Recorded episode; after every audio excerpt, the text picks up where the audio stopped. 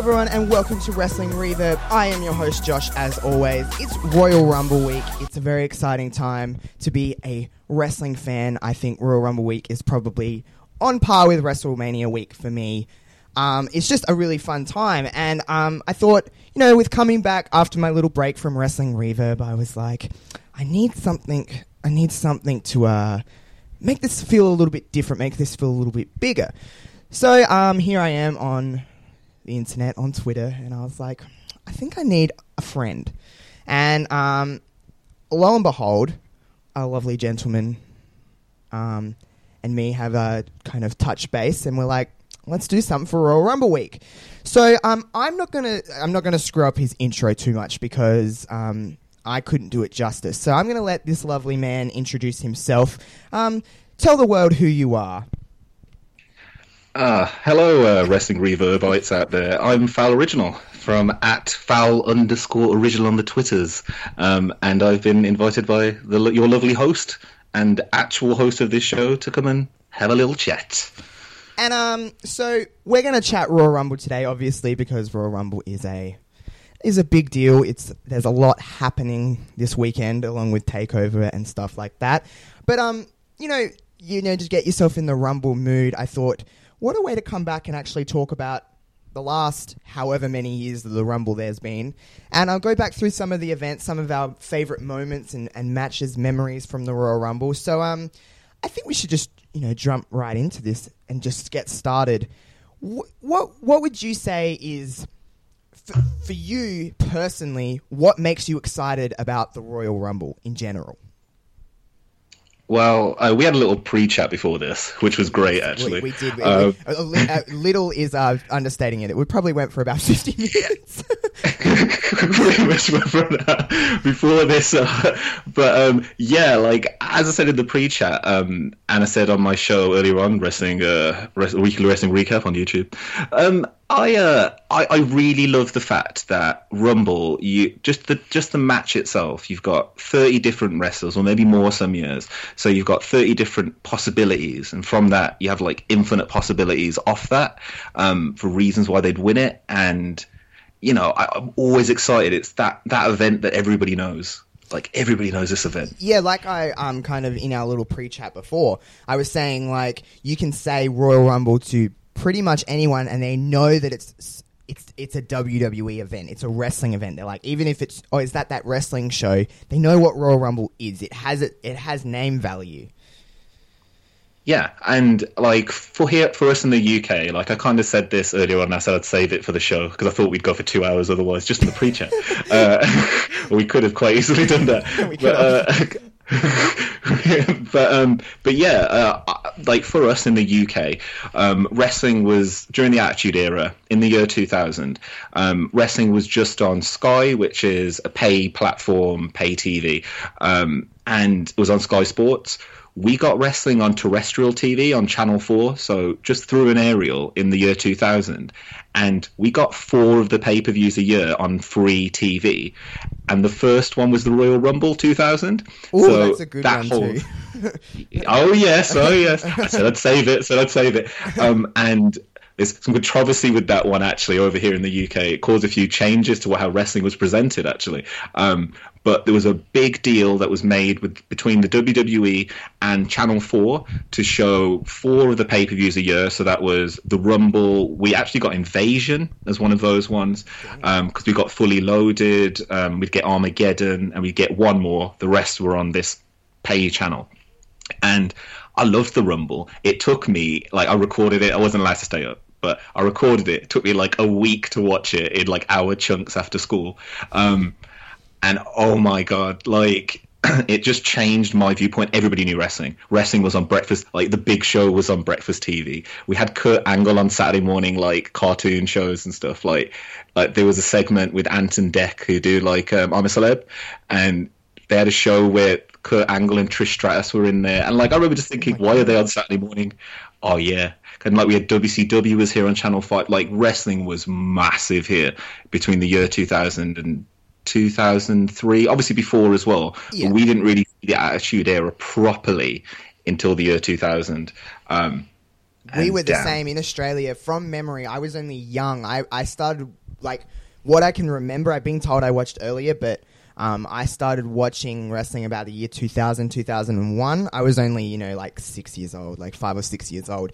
But I I was told my older brother was the one who introduced me to pro wrestling. He watched it with my dad, and they just so I kind of was at the very end of the Attitude Era. Obviously, I've gone back and watched it all now, and I know what what the hell's going on. But I mean, so I tapped in. One of the first wrestling memories I remember, and I don't know why this would have been like 2002 probably, but one of the mm-hmm. vivid first memories of wrestling I can remember is Stephanie McMahon, Triple H, and Chris Jericho for the universe, uh, the Undisputed Championship.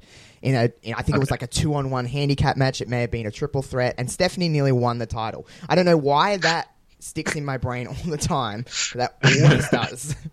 Like what a weird wrestling memory to have. Like you know, vividly, I can remember sitting down on the TV watching that. Like I um when when we first got wrestling over here, like I didn't have cable TV or satellite TV at home. My mom was like, "You don't need it." So we'd watch this slice of what was the international version of Heat every week on a Sunday. We'd get that. Oh, yeah, and we we'd got get that too. Oh yeah, and I loved it every single week. And like I loved that show, and but I wouldn't be able to watch Raw or SmackDown normally because they were because they were on pay TV. Then my my grandma, like this is like my how I'm so massively into wrestling now. My grandma was like, you can come around and watch it on Sky. On a Friday night and a Saturday night, you have to do chores and stuff. And we'd go around. I was quite young still, so go around, and then at 9 p.m. we get to watch Raw. Um, I can't remember where this is going now. Oh yes, so SmackDown started around about that time. Yep. And I used to go around to like so I'd go to relatives' houses and they'd kind of be chatting away, and then I'd just go to their TV and put on Sky One. And I'd watch SmackDown, and I have a vivid memory of having to explain what the right to censor were to one of my like older relatives, because I think it, I think it was when um, the Kat came out in like oh no it might have been it might have been the Kat she came out in like a burlap sack Yeah. and she went to start stripping on it. And I was like yeah so I, I can't really explain this to you. I do apologize. Um, but uh, yeah sorry. Don't know what to do about in this. wrestling are like that though. You're like you you watch it and you're like you you aren't you know you know you you watch it so you expect it. But if you're watching someone that doesn't know what wrestling is and that come on, you're like, um. Yeah, yeah, I, I don't know. Like, like I was saying to you before, I was, I um, and I've even said on the show previously, like I watched TLC with um, two very non-wrestling fans and stuff like that. And the first match on that show was the mixed match challenge uh, finals, and when Carmella and R-Truth did a dance break, I was um, my friends were looking at me and they're like, "Is this is this is this a wrestling show?" I'm like, "Yes," and they're like, "Why are they dancing?" I'm like, "I." Honestly, I don't know why they're dancing. I don't actually know why they have a dance break. I don't think it's ever. They just do it, and it's just so wired into our brains that we just are so like, yeah, this is just normal. We're just um, people dance break. People used to take off their clothes. Like that's just what it was. yeah like res- wrestling logic yeah dictates that you don't ask questions Yeah. you just enjoy the show just- you just but when you start asking questions yeah when you start asking questions though stuff start to fall apart and you just realize you're like okay it's if as you said if it's a non-wrestling fan that just calls you on like just a cross section of what you're watching Mm-hmm. they'll just take they'll always come in at that 15 second mark when you don't want them to be they'll come in during the bobby lashley sister segment Oh, they like, came in. Um, I'm I, I was watching the Mandy Rose segment with the hotel room, and my cousin walked out, and he was like, um, "What's what's what are you Uh, watching?" well, I'm like, like, uh, what- SmackDown.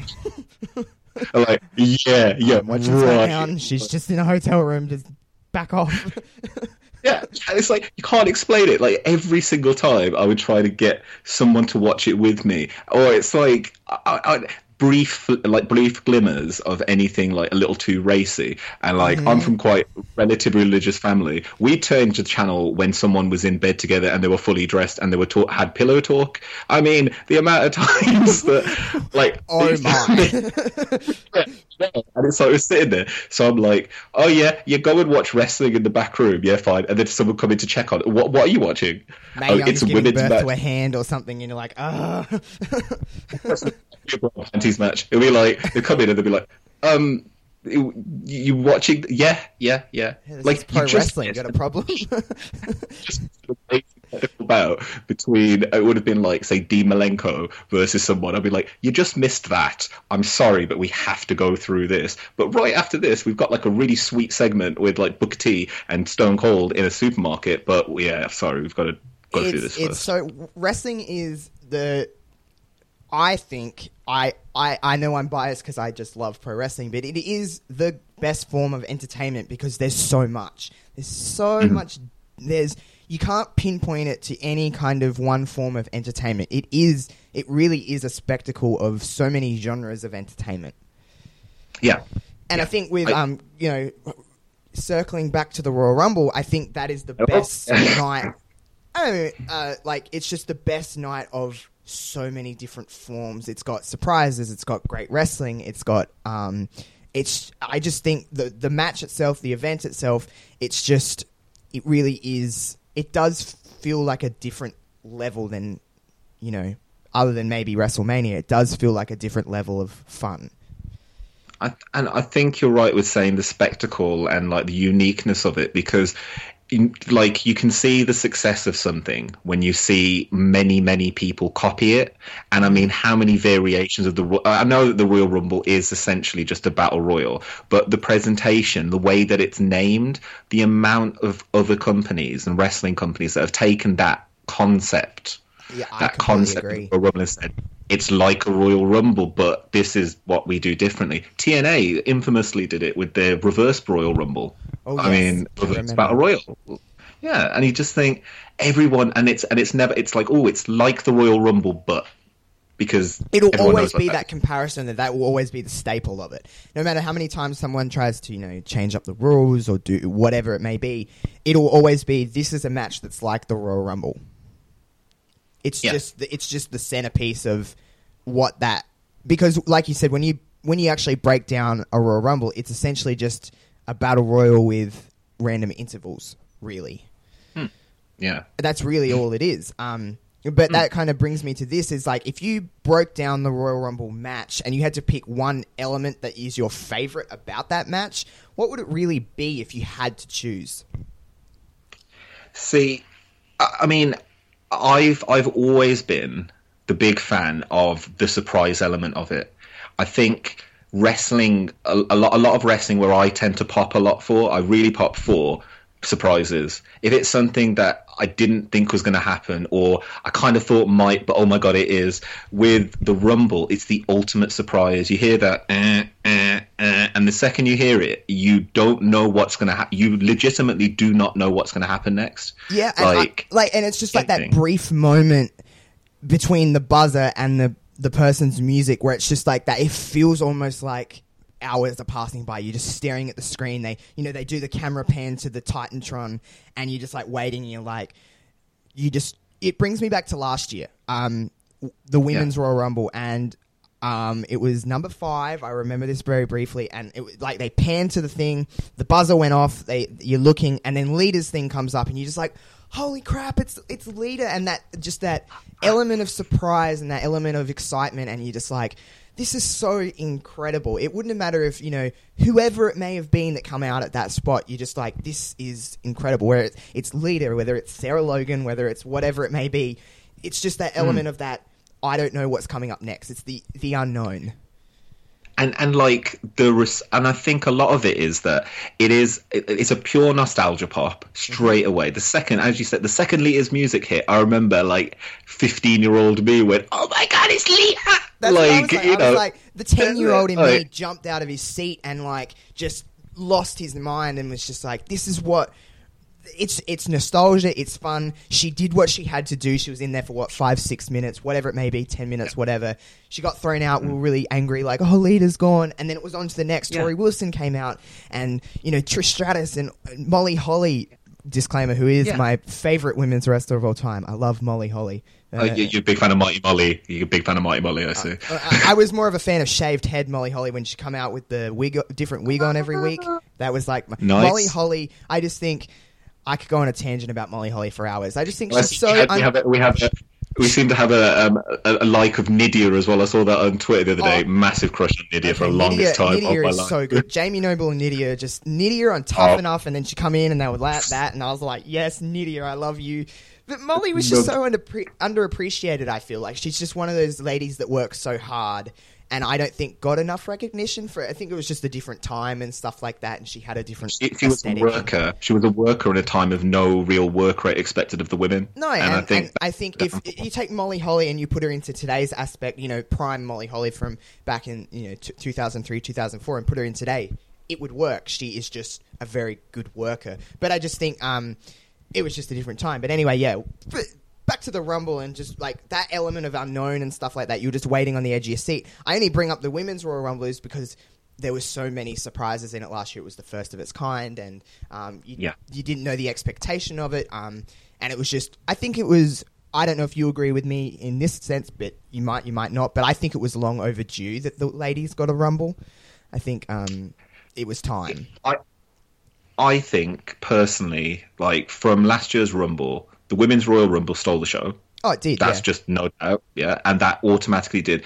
One of like Chin, so I'll give a quick shout out to you. The original Chin Man at the original Chin Man on Instagram is my housemate, um, and he's also a colleague. Um, and at the original Chin Man is a wrestling fan. Um, but he watches events here and there. He's actually watching the Rumble um, with some people that will be doing a roundtable with me coming up actually in the future.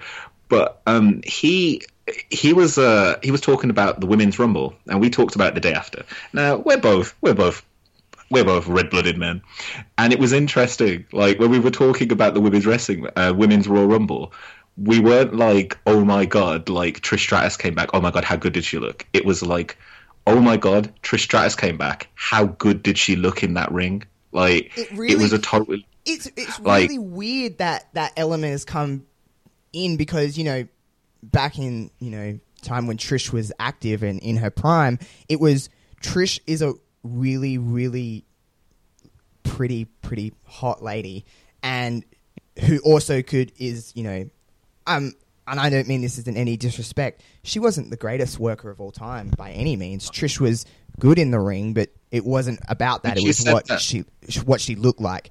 But now you look at her, and it was the element of it doesn't really matter what her aesthetic is. It doesn't matter what she looked like. It was more the fact of can Trish still keep up with today's work rate, which she can. Yes, yes.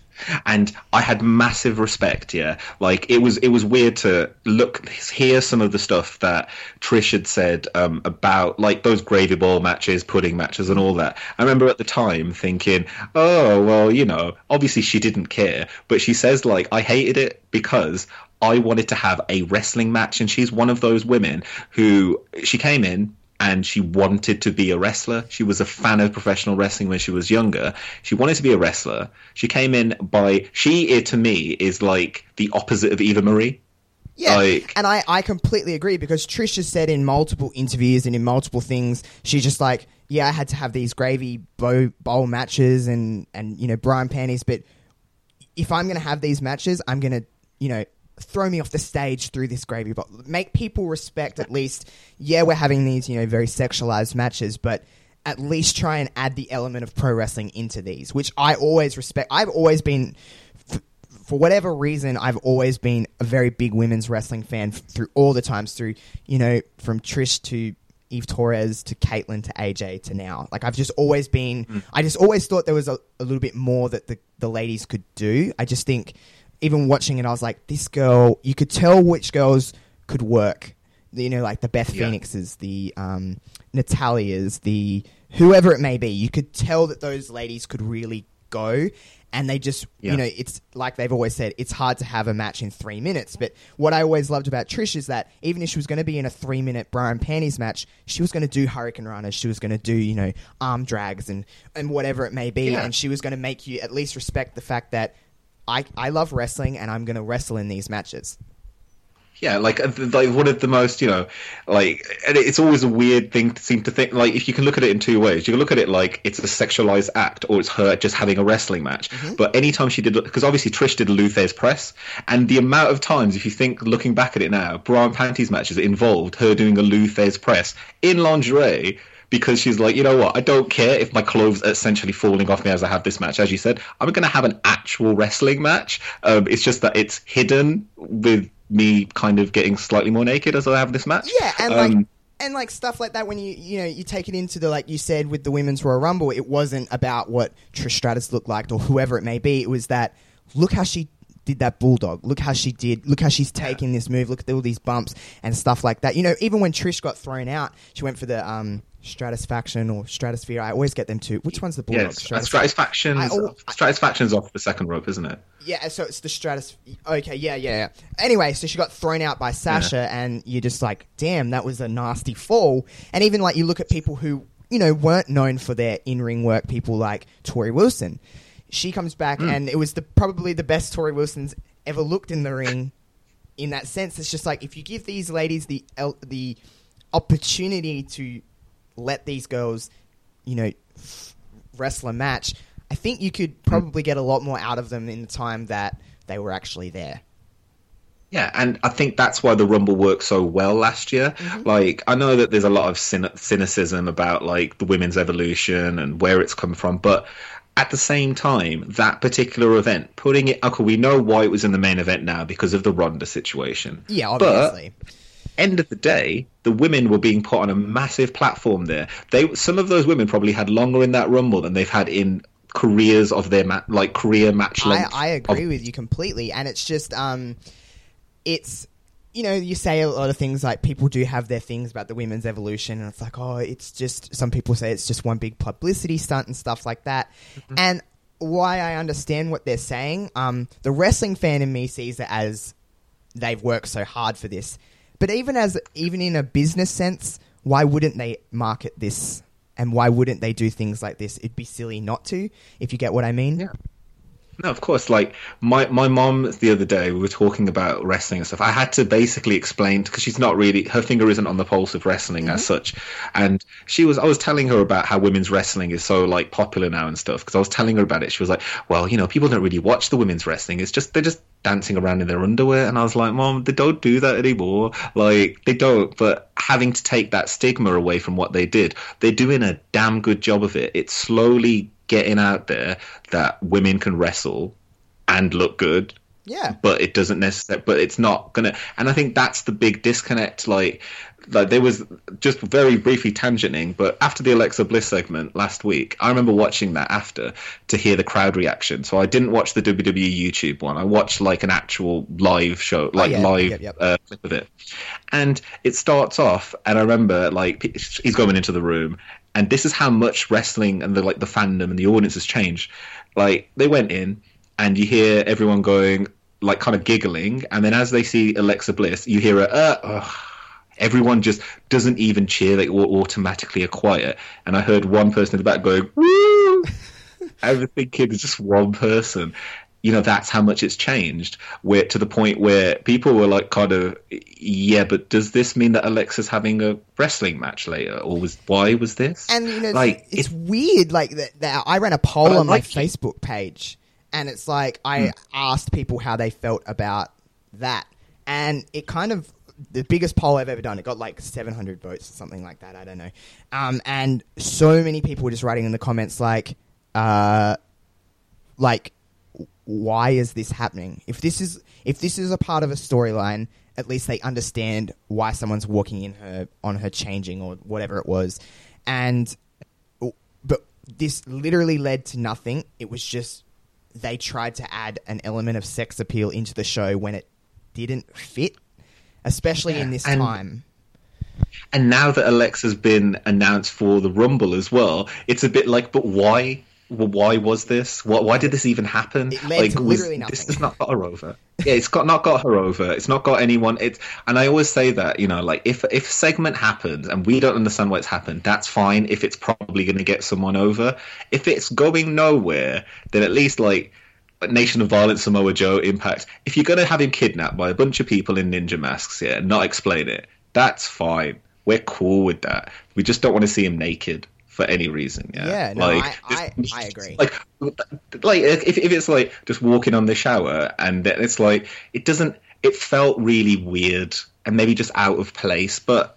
Going back to the Rumble, my God, last year's Women's Rumble was fantastic, and I'm a big fan of Asuka. I'm a big fan of Asuka, and she needed that win. Oh it was yeah, and it was just, it was really like so you know leading into the Rumble last year. Um, I think there was a sense of is Asuka going to like we say about um the Rumble? There's so many different, there's 30 different people to choose from, and anyone could make a case that they're going to win the Rumble, and you really can never pinpoint and say this person is definitely winning the Royal Rumble. Sure, there was an aspect around Asuka of this may happen. I think Asuka may be the one, but you didn't know. No one can. No one can really ever predict the Rumble. That's what I like. I like about the Royal Rumble.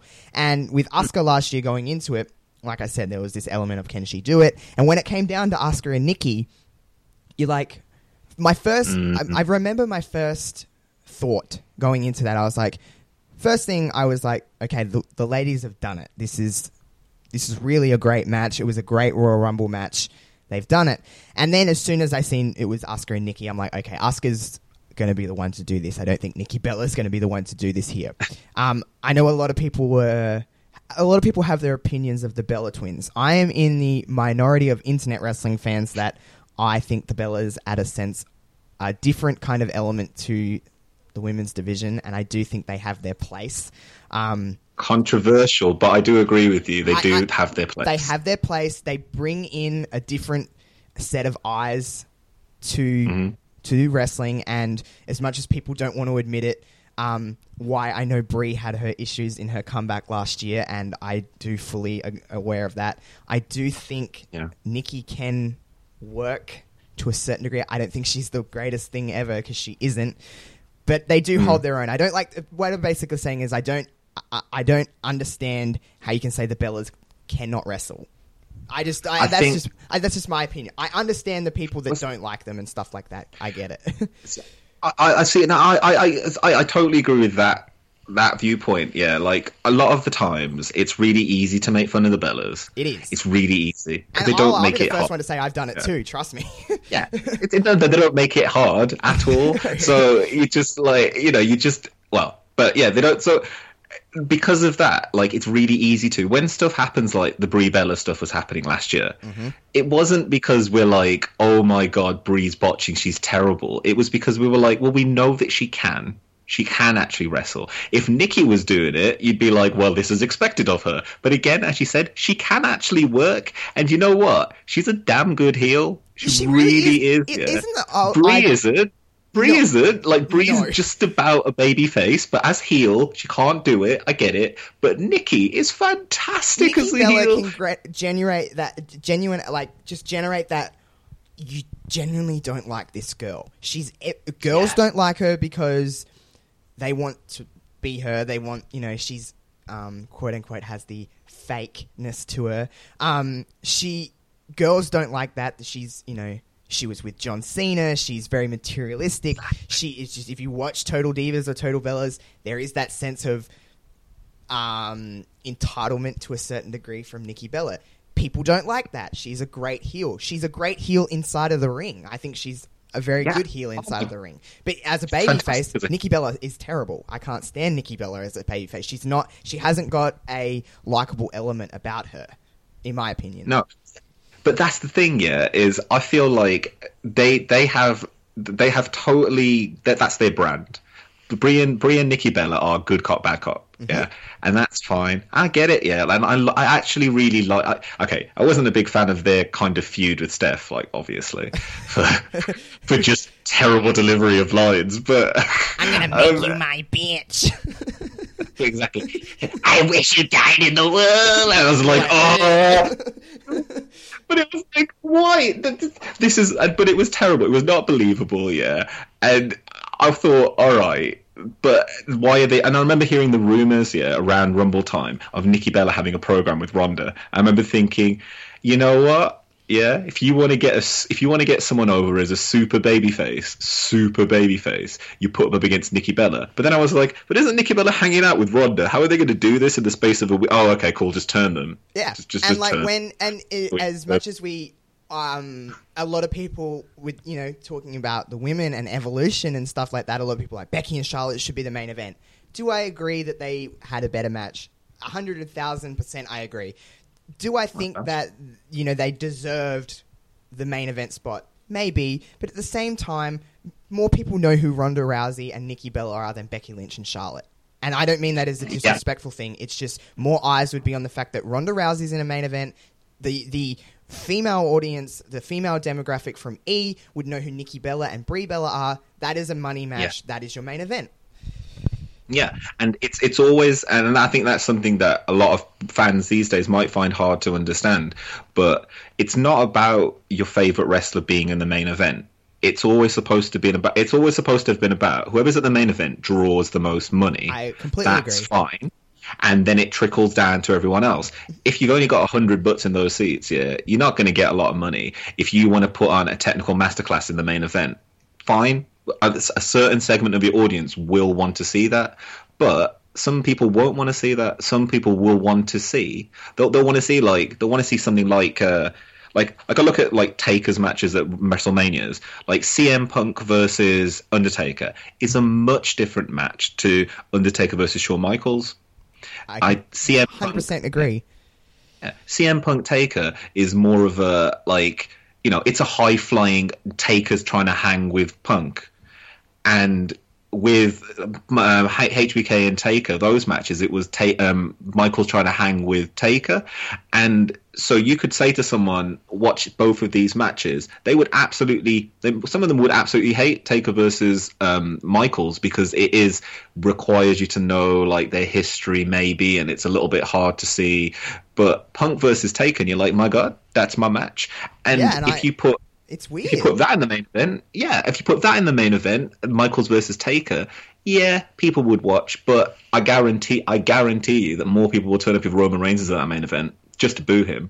Oh yeah, and I, I completely agree. It, it, it trickles down to everything. You look at um, Ro- uh, Roman Reigns in Royal Rumble. Okay, a few years ago, the fir- the you know when he first got that reaction of just you know it was just a tremendous boo. Like there was no one wanting Roman Reigns to win this. I think the Daniel Bryan element, um, you know, Yeah. didn't really help him and stuff like that. And it was, but even looking at that in the moment, I was angry. I was like, "What the is going on?" Like it's Roman is just. It's like what like, they were chanting. We want Rusev at the end because he wasn't eliminated. I'm like, oh my god, that was the only person that would never get cheered was Rusev, and now they're cheering for him. Even Rock came out and they were still kind of like confused and Rock's face said it all. He was like, "What is going on?" And you know, you, you fast forward to Roman in the main event of Mania with Brock that year, mm, the first time, um, and people like, "This shouldn't be the main event." Blah blah blah blah blah. But like, Roman Reigns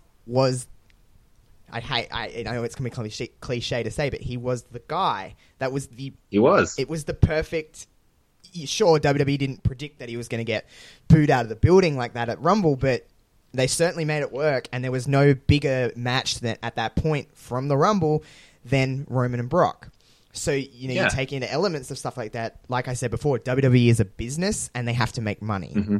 It's not about sure they want to please everybody um, to a certain degree, and it trickles down. We're going to watch WrestleMania. They know that we they have us. They know that we have we're the we're a very core uh, part of their fan base, but they have to try and get other people to watch this. We're going to watch it regardless. Yeah, yeah, and I think that's uh, something that I've seen a lot of, like you know, the whole gatekeeper mentality, like of wrestling. Sometimes, um, it's it's like you've got, you, you, it's only going to be successful if you get more people into it because it's something where. You know, if only 15 people are watching, 15 people are watching. But if you can, you know, we've watched some pretty bad stuff over the years Oh, within yeah. wrestling within wrestling as the core wrestling fans yeah. We've seen some weird stuff. So they as you said we're going to watch regardless yeah. You could sit here all day and say i'm not going to watch raw ever again. But you blatantly will the second that say bret hart decides to pop up or something. Hogan turned up got one of the biggest reactions because we're all at the end of the day you know we're happy to watch the product. But you have to draw that extra audience in. Total Divas. I watched the first season of Total Divas religiously because I watched it for the behind the scenes. So did I. Like I remember. Oh my god! I remember so thinking. I. I, I remember thinking. I remember thinking. All right, so this happens on the run up to this event, and it's basically three months back, so I can roughly see what's happening. Okay, and then I remember watching it first. and go, Is this a work? Is this legit? Is this actually happening? Is Eva Marie really in trouble with Steph? Did Steph come back? And I was, I was like, I was, I was enthralled. Yeah, I was totally enthralled. And then it got to a point where it became less about the wrestling and more about them. And I could see this shift where they were like, okay, so we've got our female audience here. and they will watch wrestling. Um, and so some things that sort of seeped over, like I don't look at them as bad things. I look at them as really good things. Like last year's it being a women's rumble to kind of headline the whole event, it made the event better. Like it really, really did. Um, and I couldn't have said that a few years ago. No, like because of the depth of the women's roster to begin with. But you've got some really good uh, women out there, and having the women's rumble as the end of the show, the way to really kind of show everyone how far they'd come. Um, goddamn, like I, I, I, I hated to- I hated the Bellas kind of getting involved in that, and I felt a little bit I felt like disappointed and I felt a little bit almost like disheartened with it. Like I was like, is this what we're going to get after all of that? It was a flash in the pan and it's back to like back to basics. It's lowest common denominator, but that's not for me. That's for the person that's never watched wrestling mm-hmm. before. And as you said, it's like, I know Nikki, but you know what? I'll give it a shot. And Yeah. then they're a lifelong fan. And But who am I to who am I to not allow them to have that experience? Yeah, and you come down to the Rumble last year and like with Asuka and Nikki, and you know from our point of view, we're full on Asuka. Like, let's do this, Asuka. It's time for you know get on the Asuka train. Let's go to Mania. But for that girl that's watching Total Divas, she's cheering for Nikki Bella. She's she's going Yeah. for Nikki Bella, and that's that. That was two very different worlds of wrestling meeting in the middle. It was the two. Yeah. It was the opposite ends of women's wrestlers. You've got Asuka, who is a very you know, you know Japanese um, strong style. You know, will kick the crap out of you, and you've got Nikki Bella, who is the quote unquote female American wrestler in the sense of a mainstream American female wrestler. Um, it was just two worlds meeting, and it was two fan bases meeting in the middle. And regardless of the outcome, um, whether you know it was going to please, you know, a lot of people would have been upset that Nikki didn't win. You know that that demographic, but the core wrestling fans were very much Asuka all the way, and it was just a very Yep. cool little gel into the middle. And I honestly liked the way it went. To be completely Yeah. honest with you.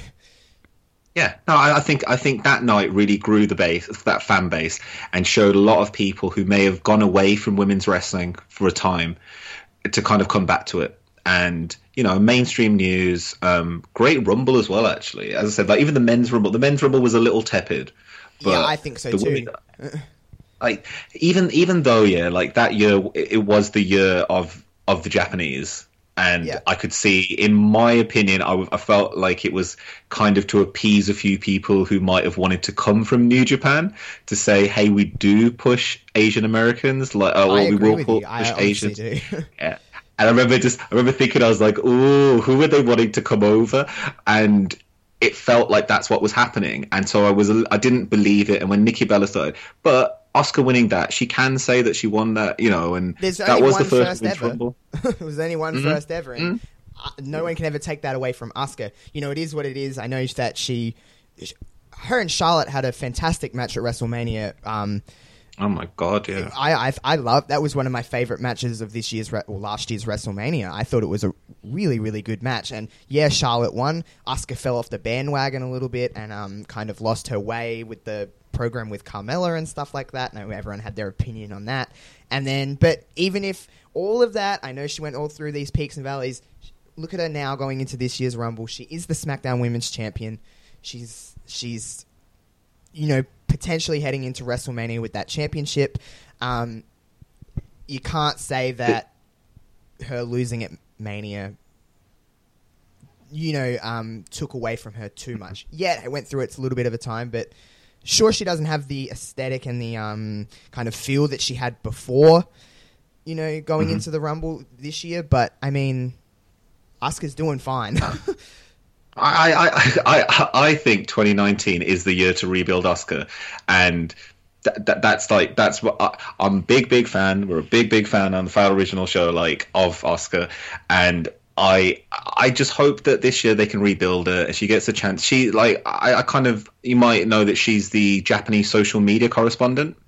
Um, she was recently made that, so um, I think that she'll hold that title for some time, and I hope that she does because She's she's a Um, very it- good. Like end of the day, she's very very great in the ring. She's a great worker. oh yeah, and Yeah. I think um, when she comes to the main roster, there was a little bit of a disconnect from NXT. I think it takes a little bit of Mm. time.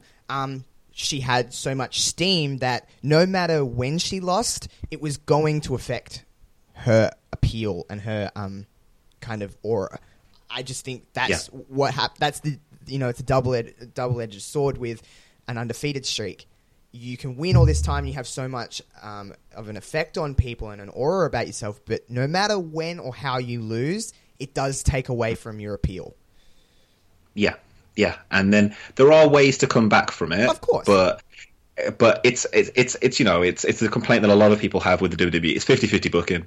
Mm-hmm. And 50-50 booking affects people, so many people. And if you're an undefeated streak and you're going to get beaten, hey, like I'd rather you get beaten on a big show and it means something and it change your character. Maybe that's the night you turn heel because you that's it, that's it. You know, something has to come of it. Yeah. And I don't think with Asuka something came of it. No, I think that she just like- fell into mediocrity. I think what happened was that they tried to still play off her aura of um, being undefeated even when she was defeated, and they stalled and they went to the Carmella feud and stuff like that. And then, Oh, you know, yeah. Ja- James Ellsworth and that came involved, and she was losing to Carmella in such just just downright dumb ways that um, she just couldn't afford at that time to kind of take those take those L's. But it is what it is. She's fine now. She's the SmackDown Women's Champion. She certainly wasn't ruined through all of that. It was just she has some blocks to put back on her building. Yeah. just plain and simple. Um, but anyway, we digress, and um, you know, the Rumble itself. You said about you know the surprise element and stuff like that. Um, do you have one that comes to mind, which would be your favorite surprise of a Royal Rumble match? um, like it's gonna be. There's a few. The one, the one big cliche, um, which I'm guessing a lot of people would always say, is AJ turning up. I mean, that was yeah. Um, that was he was always to me the ne- the one that would never make it in the WWE, N- not because of his talent, but because of his talent. I remember thinking, "That's it. He's going to come in. They're going to clip his wings. That's it. He's done." Um, I always saw him as Mr. TNA. So Um, I was a big fan of TNA. Yeah, and I, like it's uh, it's funny. Like in about 2006, um, I was getting someone into TNA, and they just fell in love with AJ Styles. And uh, like I remember, we made AJ Styles custom creator wrestlers on like WWE, like SmackDown versus 2015 and stuff like that. Like we'd have to make the custom character because he didn't exist, but his move set did. Yeah. Because he they captured his moveset, and because uh, oh, um, Michelle McCool had the Faith Breaker as her as her finisher, which is just a Styles Clash. And so you could do the it was Faith Breaker, but I was like, oh, it's because it's AJ Styles and because of oh, that's really smart. and, yeah, I, I just and so AJ AJ walking up against Roman goddamn Reigns, I remember thinking, you know what? He's made. He looked so. uh, obviously, we didn't get to see all of him because of Roman is more important. But that face like, that he pulled, oh my god! I'll never Uh, forget that. Just his lips and his eyes, and I was just like, "Show me the Titantron."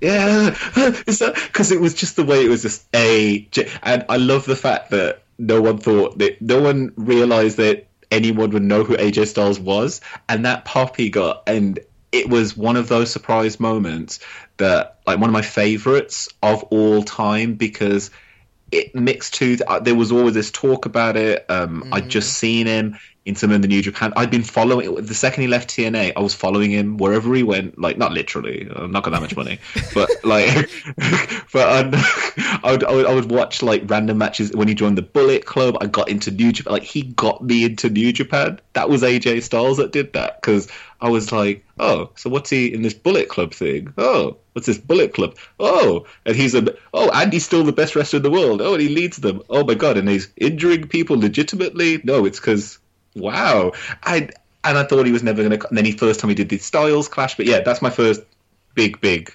um, like big surprise. I loved. Um, also, just a random. I don't know if this is going to come in further, but if you're going to ask about funny moments in rumbles or surprises, is um, you know when CM Punk was uh, he he was he just shaved. I think he had um, Luke Gallows and stuff, and he had his cult, uh, which was Straight Edge Society. yep. Um, and he did the rumble where he just got on the mic And cut promos. just- I yep. Oh yeah. I could save you, I could save you, it's 25, I could save you, so throw him out, and then just get back in the ring and go, so I'm just going to tell you again about, I was like, I was watching that Rumble thinking, this is fantastic. Like, like it's, there was, it's... There was one moment in that Rumble, I think maybe... I don't know who it was. It may have been Zack Ryder. He was talking and he was mid promo. He's like, "I can say," and then just hits him in the head yes. with the microphone. Yeah, it was this golden moment, and I was just like, "This is incredible." Beth Phoenix came out and he gave her a go to sleep. I was like, "This is amazing." I know. He like was it was just destroying. that was a great that, that, that rumble. I remember enjoying. Um, yeah, I, I just yeah. remember it. That like, was 2010, 2011, maybe 2010, I think. Um, and I just remember really enjoying that Rumble, and he just made the first, you know, 10, 15 minutes of it magical. yeah, because I remember thinking, okay, they can't let him do that. That was my big. Wor- I was like, not worry, but I was like, I was like, are they going to let him just promo for the whole? This is at first I've never seen this before. It was one of those like in the um, a kind of surprise but funny moment in the Rumble was probably it might have been the Rumble 2000 or 2001 when they turned it into a hard probably 2001 turned it into a hardcore Rumble. I think uh, Raven walked down and just started yeah, throwing like that was the year that West- Kane went mental, wasn't it? Yeah, yeah, yeah, yeah. yes, yes. that must be 2001. 2001. like, yeah, it just became like a hardcore match, and I was great. like, oh yeah, there's no DQ. Oh yeah, there's no DQs. Oh okay, actually, you know what? You know what? I'm gonna allow it. I'm gonna allow it. And like, that, that reminds me when um, do you remember when I think it would have been 2006 or 2007. Sabu brought out a table and Kane eliminated him by putting him through the table. It was so good. I love like when you think of rumbles in that kind of way. Yeah, it's easy to think about surprises and you know who won and who started, but it's all the bits in between that kind of make the rumble what it is. And it's like little things like that that don't happen all the time, but when they do, it's just really fun. it's just a fun aspect of that match is so it's just fun. There's no way really else to describe it. It's just the ultimate match.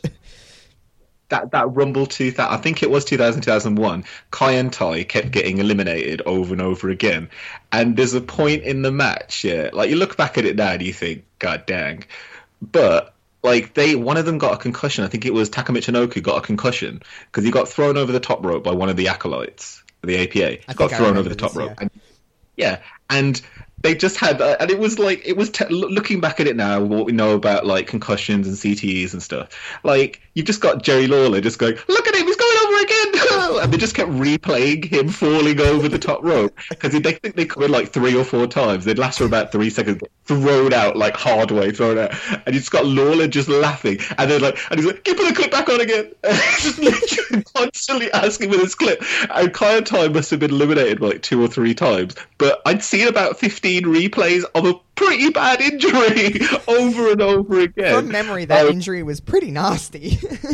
Yeah, it was really bad. And like Lawler's like, I think he's gone to the hospital now, but I was like, wow, wow. I mean, it was a pretty bad, pretty bad landing. Um, yeah, yeah. so that. sorry, sorry. To me, like, I think you know, you take like like you said with like things like that with like it turned into like a hardcore rumble and then you have people like Kane throwing Sabu through tables and um but then you also have the element of sometimes within the rumble there's really good like almost really good wrestling matches within the rumble you take like Shawn Michaels and Undertaker ending the rumble in 2007 they almost had a, a four star match at the end of that rumble. There were so many counters and you know people you know the element of someone going over the top rope and stuff like that. And I think with like how we've been saying, like the Rumble is just like it is the ultimate match because there's so many different pieces of the puzzle um, to put into that match. Um, yeah. So you know, you go to like when I was talking about like Shawn and Taker, you think of the you know the Hall of Famers that have not only won that match but also have just been a part of that match. You have people like Mick Foley who come back, you know, at random times to be in the Royal Rumble match, and you've got people like um, the Godfather. I mean, when the Godfather came back, and it was just like, mm. what? Like this is just, it's just. I don't think I can think of anything that is guaranteed. it, it is nearly you know 99% guaranteed that this is going to be a really fun time whether the rumble match is quote unquote not a very good rumble or whether it's a great rumble mm. there is that element of it's still a royal rumble and it's still fun do you do you understand what i mean Yeah, and I, I think also it's that there there is a prize at the end of it. It's not a match for nothing. It's a match that kind of sets up stories for the whole of the year. Um, and I think I was think talking before um, earlier on the on the wrestling sh- uh, the wrestling week wrestling recap. Another quick plug, but whilst on the guts to. No, but I when I love it. was just plug away. you know, got a shill, got a shill, got a shill. Shiller's got a shill. But like um, when when I was watching, uh, oh, no, just lost my thought there for a quick second. But uh, yeah, r- rumbles wise, um, there's so many rumbles where this will come back to me in a second. Actually, no, I'll come back to it when I remember what I was going to say. I just trail you off there straight no, away. trust, trust me, I do that all the time. Sometimes I'll start talking and then I'll be like, um, and yeah, this is uh, this is what I'm talking about, and uh, yeah. But I I I I, a. I, uh, I always do that, so don't um don't stress too much. But um, ah, don't worry Uh, about it. I do live TV all the time. Rumbles have that um you know, even when we're not looking at the Royal Rumble match itself, the event, you know, everyone's talking this year about how stacked the card is. You've got Ronda and Sasha, Becky Asuka, Finn and Brock, um, Daniel and AJ, and you know the list goes on and on. Um, if you think of matches at a Royal Rumble event that stand out to you, is there any that come to your mind that you're just thinking, besides the Rumble itself, this was a really fun match at the Royal Rumble event? Um, there's like Rumble wise, I always feel like there are really good matches normally on the undercard that people don't tend to talk about. Um, mainly because the Rumble is all encompassing. Um, I think thinking back on on Rumble matches that I've seen, like sorry, matches that weren't the Rumble. Like there's not any that really jump out at me straight away because of how connected the rumble is to those like uh, you know like i can i can think about a year and think roughly probably who won the rumble in that year. I can um yeah like because because of how it connected it is to mania but like oh so that's a bit of a hard question. Like actually i'm gonna i'm gonna pass it to you. What would you what would you say? Um, some The easiest one that I always go to is Rumble 2000 and Triple H and Cactus Jack in the I was um, gonna- street yeah. fight. That is always my go-to if anyone asks me. Um, but then there's other things like you think of like um, uh, Rollins, Brock, and Cena, the triple threat from 2014, I want to say, or 13, um, Yeah. 15 even, maybe even 15.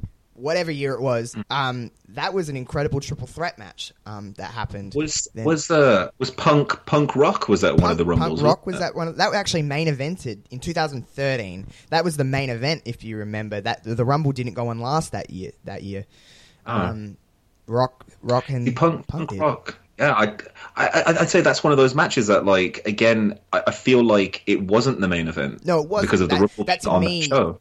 You know, the main event has changed in WWE's landscape today. It's not necessarily the last match on the show. Yes, that is Yeah. the you know traditional main event, but there is WWE have so many um, stars in terms of mainstream appeal that there's three or four main events at a Mania.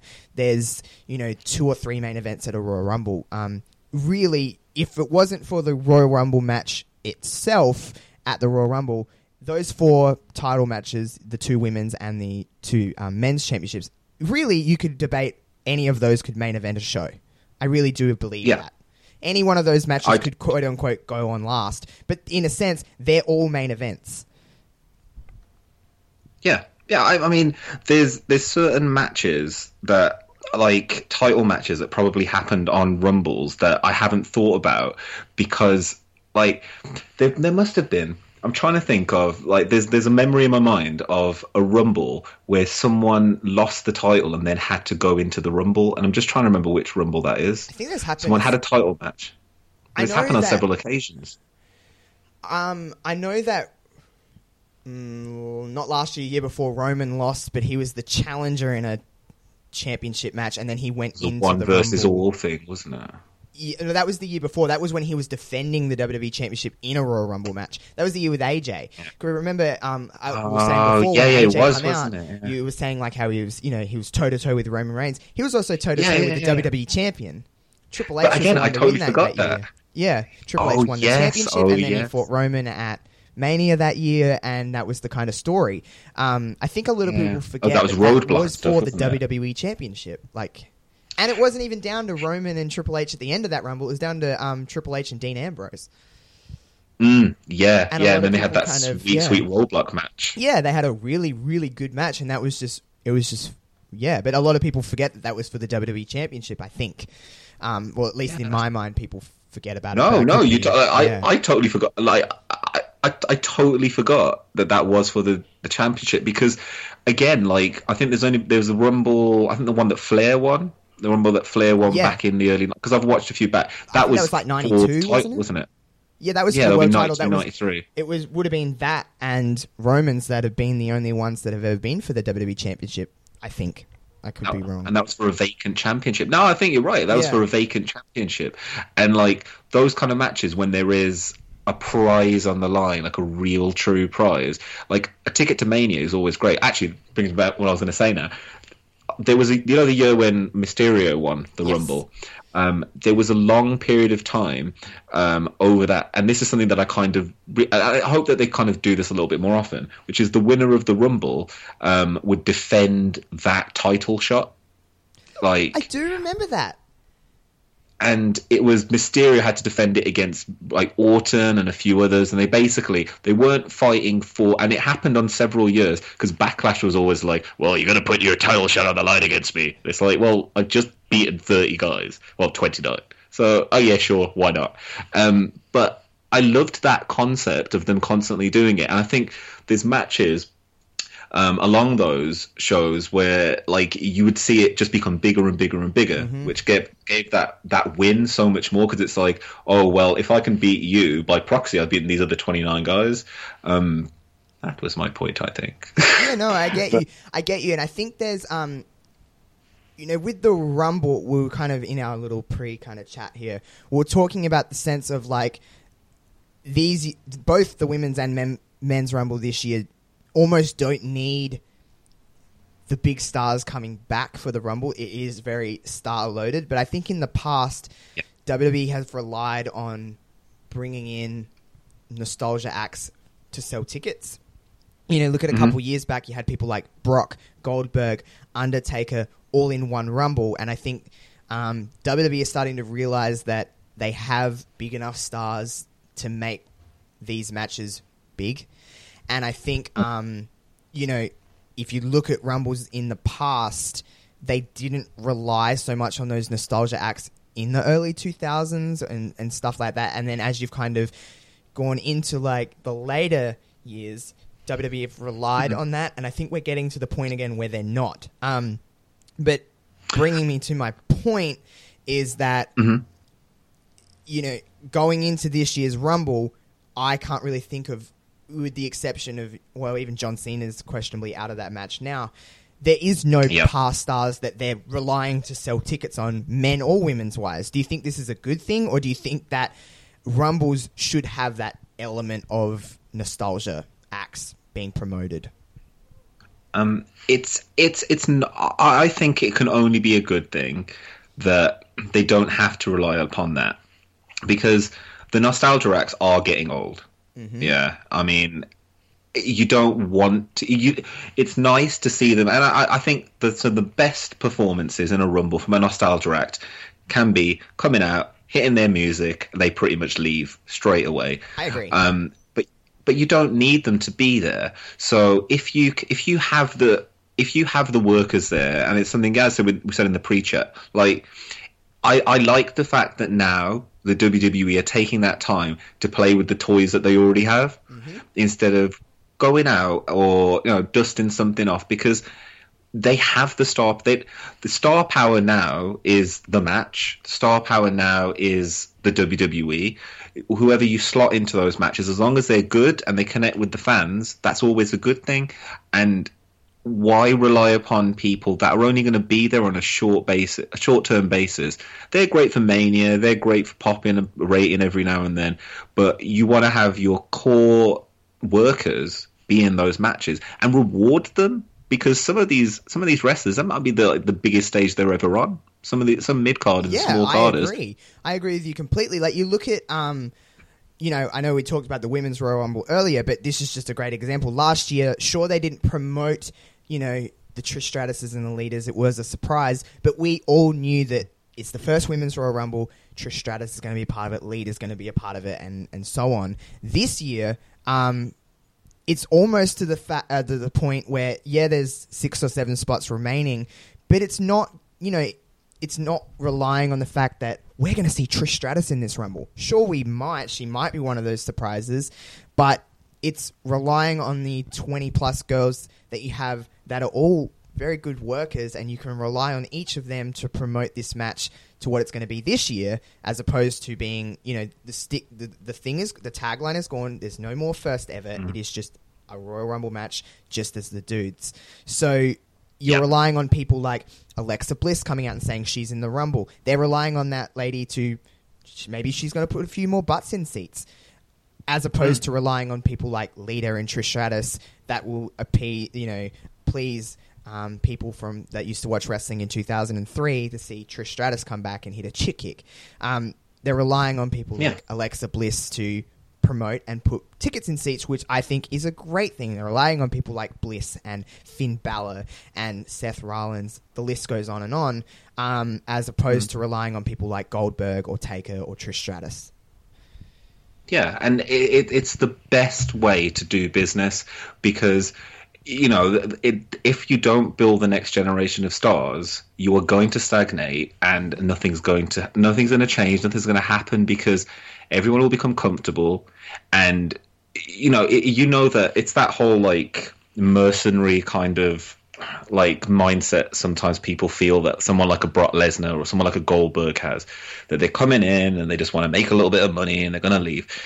End of the day everyone's there to you know they're all supposed to be independent contractors. Mm-hmm. So if if you can't get paid what Goldberg gets paid work for it.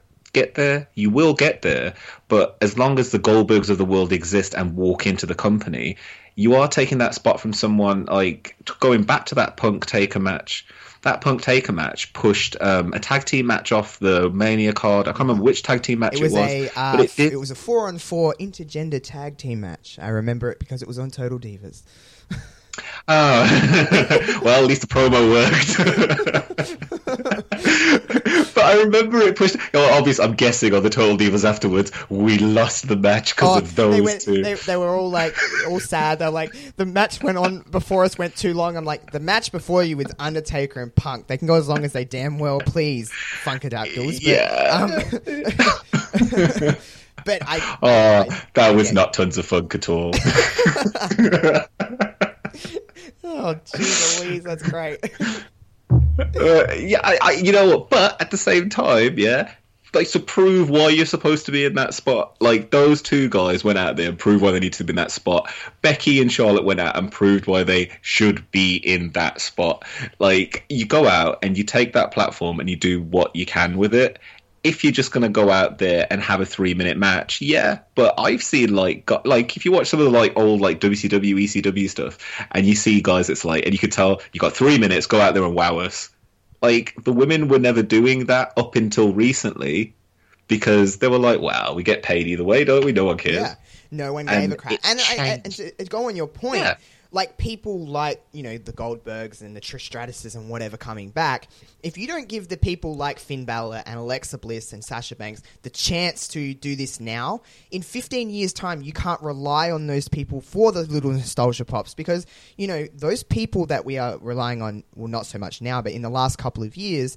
Um, like the takers and the the Litas and whatever in 15 years time they're going to be in their 50s in their 60s they're not going to be able to be relied on we're going to have to rely on the people of now to help the next generation so if you don't give that opportunity to these people now while they're in their prime they'll never get to that spot mm. that that a Trish Stratus or a Goldberg or a whatever is at now I've just had a weird flash forward as well. Oh my. So does this mean that in about thirty or forty years, Trish Stratus and Lita are going to be the Mae, Mae Young and Fabulous Moolah of the next generation?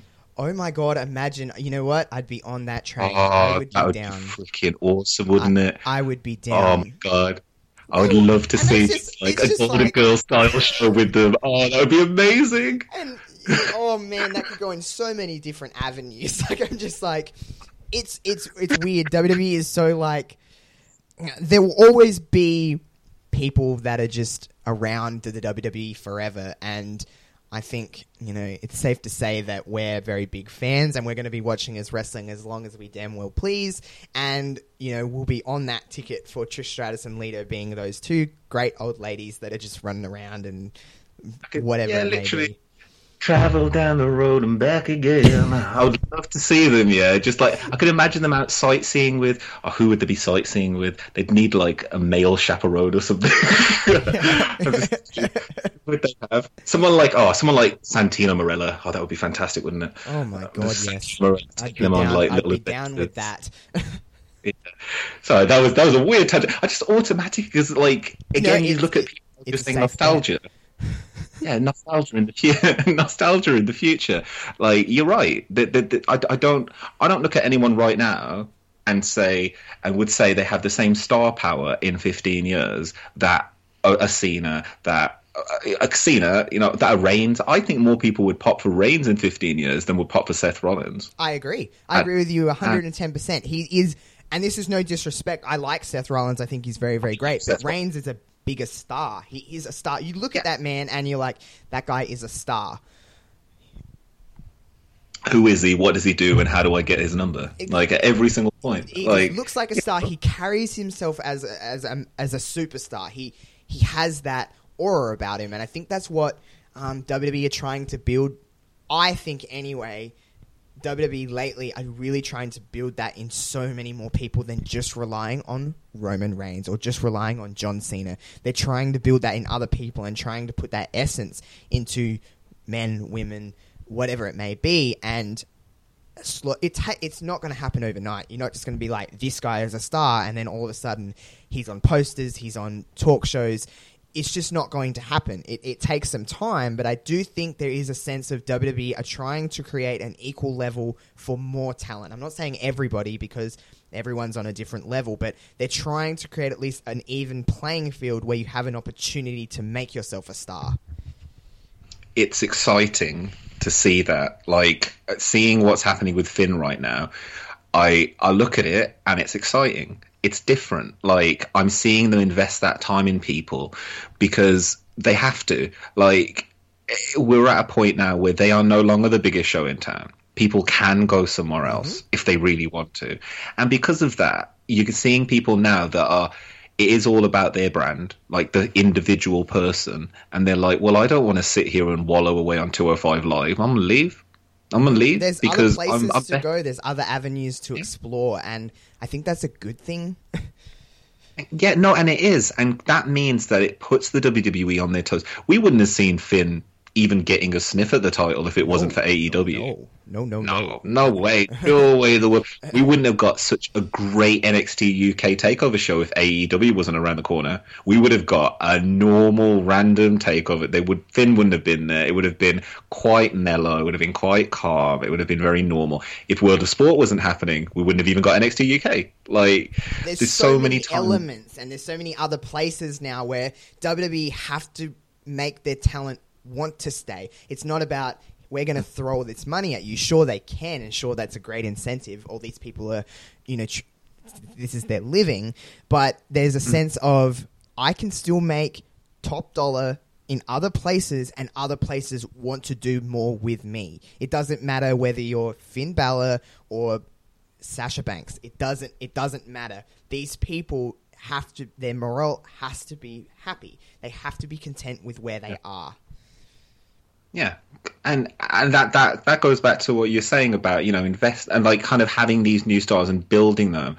They have to, and something like like the Rumble is a perfect place to do that. Like I, I always look at, and I was looking back at some old Rumbles before we did this, and um, I remember automatically I thought of Maven, and I put this out on our Twitter because that Rumble made Maven It did. like drop drop kicking Taker over there. I remember before he was eating bananas with Torrie Wilson in hospital and stuff, and I don't know what the hell was going on with this whole. I, I can just remember this vivid image of Maven being in like hospital bed and Torrie Wilson bringing a banana and starting eating it. Like that's what he was doing. He wasn't doing anything. Then he drop kicks Taker over the, and it's a surprise because you're like, oh my god, it's Taker, it's big evil Taker, and you don't take no ish from no one. And at that point, And- Maven was just the guy from Tough Enough. You know what I mean? Like, He's just some guy. He's just some guy, wasn't he? That was on TV, every, and then it was like, oh damn! And it was that point when he was like, oh, and there was the shock of everyone going, but this is the Royal Rumble, and this is Undertaker. Wait, he just did that. Oh, actually, okay, yeah. After the match, he got destroyed by Taker. That's classic. But like. It, for that brief moment and for the weeks after, he was the guy that eliminated Taker from the Rumble. He was no longer tough enough Maven. it's like the Rumble. You have a potential thirty people that you can build as legitimate contenders for a world championship in that time span of an hour and fifteen minutes or whatever it is. Um, you've got. You've got two rumbles this year. You had two rumbles last year.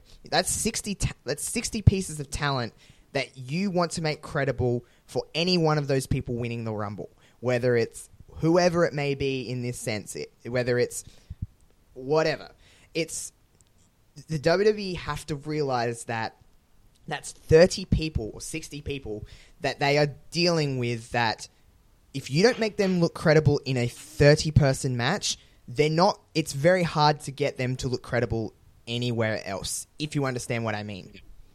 Yeah, um, I was actually going to ask you um, about what you thought of talking about people being credible and stuff. Um, what do you think about the Kofi King, the Kofi Kingston? I'm going to call it the Kofi Kingston problem because Kofi Kingston is you know it's the Kofi Naomi did it last year and she I'm guessing she's now going to be the Kofi Kingston the you know the hope spot the Kofi Kingston When he does Every you know, single the time. crazy ti- the crazy things to stay in the oh. rumble and then well, I'm going to be in the Rumble for another 15 s- and I'm now kicked out. Yeah. Naomi did it. I remember in the Rumble, that was the Kofi King. I call it the Kofi Kingston spot. I and it get it, is, yeah. isn't it? It's the- it is. Yeah, and I remember, it. but but the Kofi Kingston spot brings itself a problem. The spot gets him over, but he can't really win the Rumble because no one ever expects him to. So if he does win it, and as you said, I don't feel like he's been built up as a credible enough character on his own to take that title to win the rumble because people would just think he fluked it or you know like the, for him his big platform on that in that rumble is that he's going to land outside and he won't actually like he landed on pancakes last year didn't he so like Yeah. lands on something yeah like that isn't like but over time he can't do that spot anymore No, because so, only even in the last few years, the the spot has digressed. As in, it was it started off. You know, he went through those three years where you know he was jumping on the chair and from the apron to the thing, and it was a really cool spot. But now it's almost to the point where it's not he's doing that for the coolness of it. He's doing it because we expect him to do it, and yeah in a sense, I think even with um, just talking about Kofi and Kofi Xavier Big E, them to me are not, and I don't mean this in a, in a horrible way, but they're not three people to me. They're the New Day, and yes I don't see them as credible singles challenges. I, I, I don't mean that they're all great workers. They all, but mm-hmm. you take one of them elements away from each other. You take one person out of that, and I could see that going sour fast. You look at what Kofi was doing before the New Day, and sure, he was a great hand. He was in the mid card. He was kind of, you know, staying in that kind of vein. He was never going. I don't ever see him ever was someone to break through into the main event. See, uh, there was a point. There was that very brief point when he almost did against Orton, Oh yes, and I think that's that. And he's, I think he's just been really unlucky because. Uh, do you remember Matt? What was he called in WWE? Matt Sydal. Uh, uh, Evan Bourne. Evan Bourne, yeah. So Evan Bourne, I remember Evan Bourne and uh, and Kofi. They were a tag team. Uh, boom, Air Boom. What were they called? Air Air, Boom, Air Boom. Oh, there you go. Terrible. Okay. Oh yeah, but come on, like I can remember, wasn't that? And not just that, but were they were picked? Their name was picked on a WWE I poll, if I think it remember was. correctly. and I I voted for Air Boom, so come on, man. Like, See, it's you. You are the problem that they were called Air Boom. I am the biggest problem. Like I voted for Air Boom because of the other choices. I can't remember what they were now. They were terrible. Yeah. Um, and like, like, and I remember really at the time thinking one of them should have been Jamaican Me Crazy, but it wasn't. I was really angry. But like, because he had the Jamaican accent still at that point, oh, yes. and he's come out of Jamaican stuff on his. So I really liked that tag team, but then yeah, Evan Bourne at the time, the Spice situation, then getting he got his first wellness strike, then he got another one, then he injured his foot and he went off to the Indies. Like they were, they looked like they were really building around those two as actually a revitalization of the tag division. There was a very brief time when there was, and he was just really unlucky that his tag team partner got busted and then got kicked out of the company, and he kind of swayed around the company for a bit, not really having a place to go or do anything. Kofi and never really had a, a, a, a, Every time he got a spot, some circumstance or another, it went away. Yeah, yeah, and then they just never gave him the ball back. Like every single time. It just felt like he was being kept down. That might have been a Vince thing, but obviously he gave him the. It might have been that he couldn't. Vince is very, you know, I, I was reading about some of this. He, he he he really respects people when they stand up to people, and you know, are kind of like confrontational in the back. So maybe Kofi was just a really nice. I always look at sometimes, you know, people that don't get to the top and don't really break through. They're probably really nice guys, probably really are, nice. People. Because you look at the people on and, top, and you're like, I could see you being a little bit of a dick. Yeah, could, exactly every time. But you'd look at those people, the good hands, the people that are happy to do the jobs, and you could just see them going like, "Oh, it's all right. You can get me next time." Yep. Like, like I would look at them as being like the person facing Hogan in every single one of his matches. It's like, oh, so he'll he'll he'll put me over next time. Like, like that's what like some of those guys and are. And I think like Kofi. what we were saying about Kofi is that you know with the Rumble and stuff like that, the Kofi Kingston um, spot or whatever, he will always be that person that is in the Rumble for you know a nice chunk of time. He will have a little moment.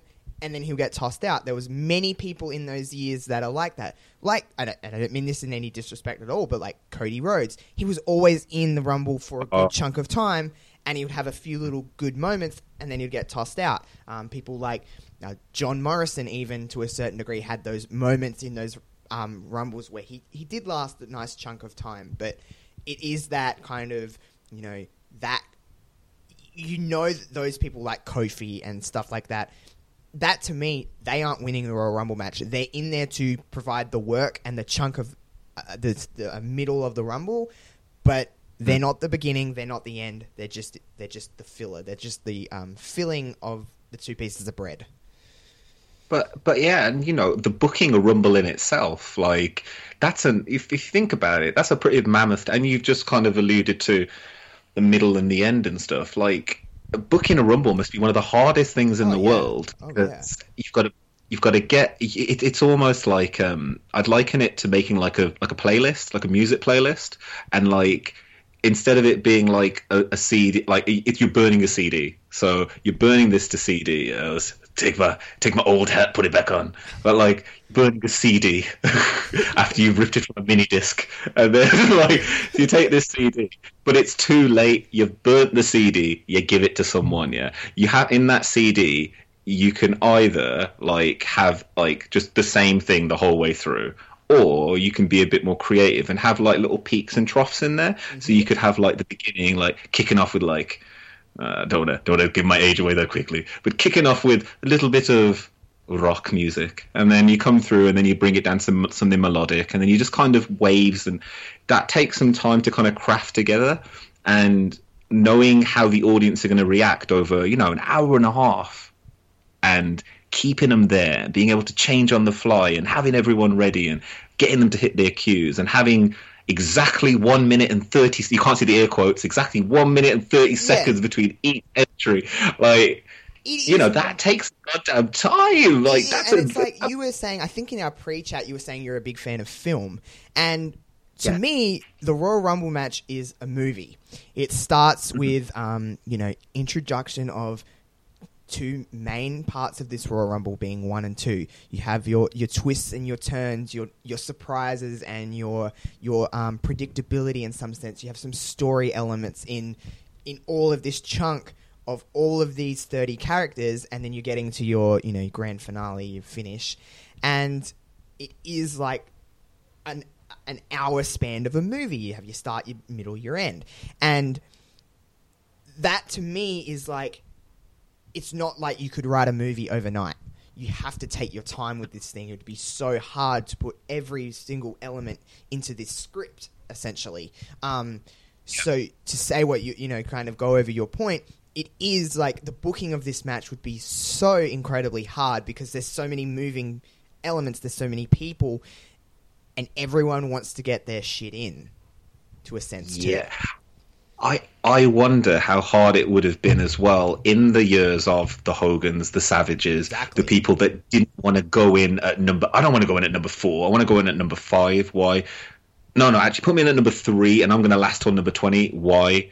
Okay, and then Hogan comes in. I'm going to last till number twenty-one, and then something happens in the back with Elizabeth. I don't know, but you know, like like stuff like it's just, like there, there's there's so many egos you'd have to keep in check in that. Like it must have been a mammoth task the first time and every time after. Because you're right, everyone wants to get their stuff in, every single person, because that that that that's the time that they can shine. And you said like about Cody Rhodes, and like I don't think it's disrespectful, yeah, to anyone to call them a good hand in a Rumble match because goddamn, you've got what like how many people potentially around you? You've got to provide cover for this person. You've got to maybe like do something distracting over here because someone wants to have a breast break over there.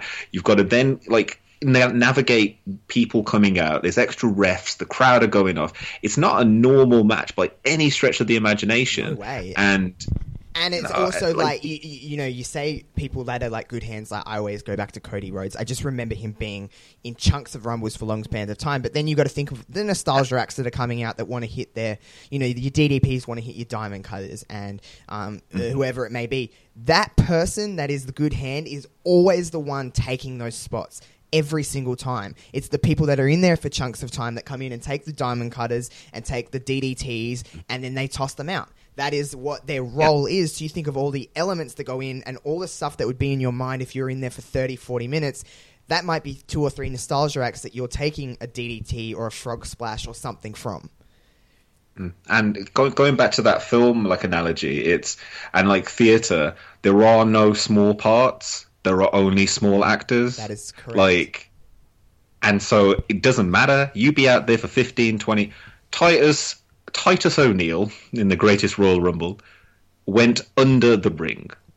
Yeah, Yeah, that that, that moment. yeah. yeah, that, that that moment was what eleven seconds, if that. In eleven seconds, he cemented his legacy in Royal Rumble history. It's so true. It, whether it was Eleven seconds. it literally was just a moment in time that if you that's literally the first thing I think about when you say greatest Royal Rumble. I think of that. That is the Mm. Yeah, moment of yeah. the greatest Royal Rumble. The event itself, the match itself, um, just that whole thing is I think of Titus and I think of him slipping under the ring. Um, we talked about Yeah. it for you know weeks after it happened. It was everywhere and it was in pop culture. People seen that everywhere. And it's such a such a big deal that an accident that has happened within the something that was uncontrollable by the WWE that it was involved. Uh, like I don't know if you've seen Botch Club on the network. yes, Um, and they went under the ring. yeah. It's hilarious. yeah, yeah, yeah. And I'm, I'm like, I'm like, oh, the mythology of this is so of a guy slipping over and almost dying. like very, very Actually, lucky that like, Titus O'Neil survived. wrest- Like when we talk, like they had like you know backstage things of like people reacting to Titus slipping and that. They said usually there's like a bar or something that is in the center of that. So he would have went head first, and he could have potentially died in that spot. Like if you hit the top of your Yeah. head, like they're just grateful that it wasn't there. But the fact that it wasn't, and it was such a hilarious. I remember I was watching the Greatest Royal Rumble, and I was just because it was whatever it was, and I was on my phone, I think, at that point, maybe, and I heard Titus's music hit, and I kind of just looked up. I'm like, okay. And then he just slipped, and I lost my ass. Like, I was on the floor almost, like, just dying. Like, just like, oh. holy crap. And they just kept replaying it and replaying it. I'm like, I could watch this on loop for the rest of the whole time. Every single meme that I saw come out, I, I watched that. Like, obviously, that being quite a controversial event as it was. Oh, yes. I, I did a live stream for. I did a live stream for it, and um, it's it's quite. I'm quite lucky to when it's a Japanese. Like you were saying that your your closeness to Japan means that Japanese shows are at like a reasonable time. Yeah, they're at like normal wrestling times. Yeah, yeah, like for me, um, Japanese wrestling, uh, and especially like even Australia, Super Showdown, um, like they were on at like normal times in the morning. So I was kind of up like seven, eight o'clock doing this live stream, not expecting a lot from this show, ripping it apart as I'm watching the live stream, going, well, it's terrible, it's all propaganda, and you could see it all sounded like really forced. And in that one moment, everything broke down. Michael Cole started laughing like for real, and you could hear everyone. And I could, I could just think like Vince must have been in the back going, "This is why we came here. This is why we came." Speaking of the greatest Royal Rumble, um, do you think like Segue. like so we have the 30 man Royal Rumble every year. We had 40 at one stage. The greatest Royal Rumble was 50. Do you think there is an element of was 50 too many? Um, was like 50 too many people in a rumble. Was that was that pushing the sense of the royal rumble too much of like okay a rumble can become quote unquote boring? Um, I think looking back at the Titus worldwide thing, yeah, world slide thing, like that probably saved that rumble a little bit. At that point, it was starting to sag a little bit, in my opinion. I mean, I was like, I was, I was popping like crazy when Roderick Strong was destroying Daniel Bryan's chest Oh, with those fucking chops. He was. I remember trying to explain to people. I was like, "So Daniel Bryan came back. They're like, oh, yeah, yeah," and I was like, "What? There's a picture of him. What happened?" I'm like, "Yeah." So this guy Roderick Strong, like, he chopped him so hard that like his whole chest looks like it's now hamburger meat, and they were like, "Yeah, that's really well." Yeah, and you could see the handprints and that point, and just seeing like Angle versus Bryan for that very brief second and stuff. There were flashes in that match where um, I remember thinking, "Damn, this this is." But again, what that Rumble in particular, we all knew that it was for nothing. We all knew that it was for a, a trophy that no one would ever speak about, um, or a, a t- it wasn't didn't wasn't for anything. Um, and I think that fifty people can be too many. It it's it, but obviously the one minute and a half because I think we timed it as it was happening and we did like a real countdown on the times as it happened, um, and they they thinned that down to Oh, like yeah. thirty seconds. 20 seconds of people coming in. Like Babatunde came in, and I think it was in and out. I was like, "Who described Babatunde?" It looks like his name. Um, but there was all these, and you could you could tell that you had to start kind of delving deep. It was like, okay, so we need 50 people. We need 50. How are we going to get 50 people? All right. Uh, anybody just hanging around the performance center? Do you want to come to Saudi Yeah, Arabia? I think the sense of it, like, yes, 50 was too many, but do you almost think that if it was a regular Royal Rumble match, say, and it was a 50 man Royal Rumble match, do you think you would have been as maybe uh, bored in the sense of that? Or do you think because it's the fact that they're going to Mania, you would be more interested? I, I have to say that during the 40 mans, I used to get bored. Oh, so did I. I think Yeah, 30 'cause is the perfect number. It's just the it's the right. Yeah. It goes for what an hour and a little bit roughly. Um, it's just Mm.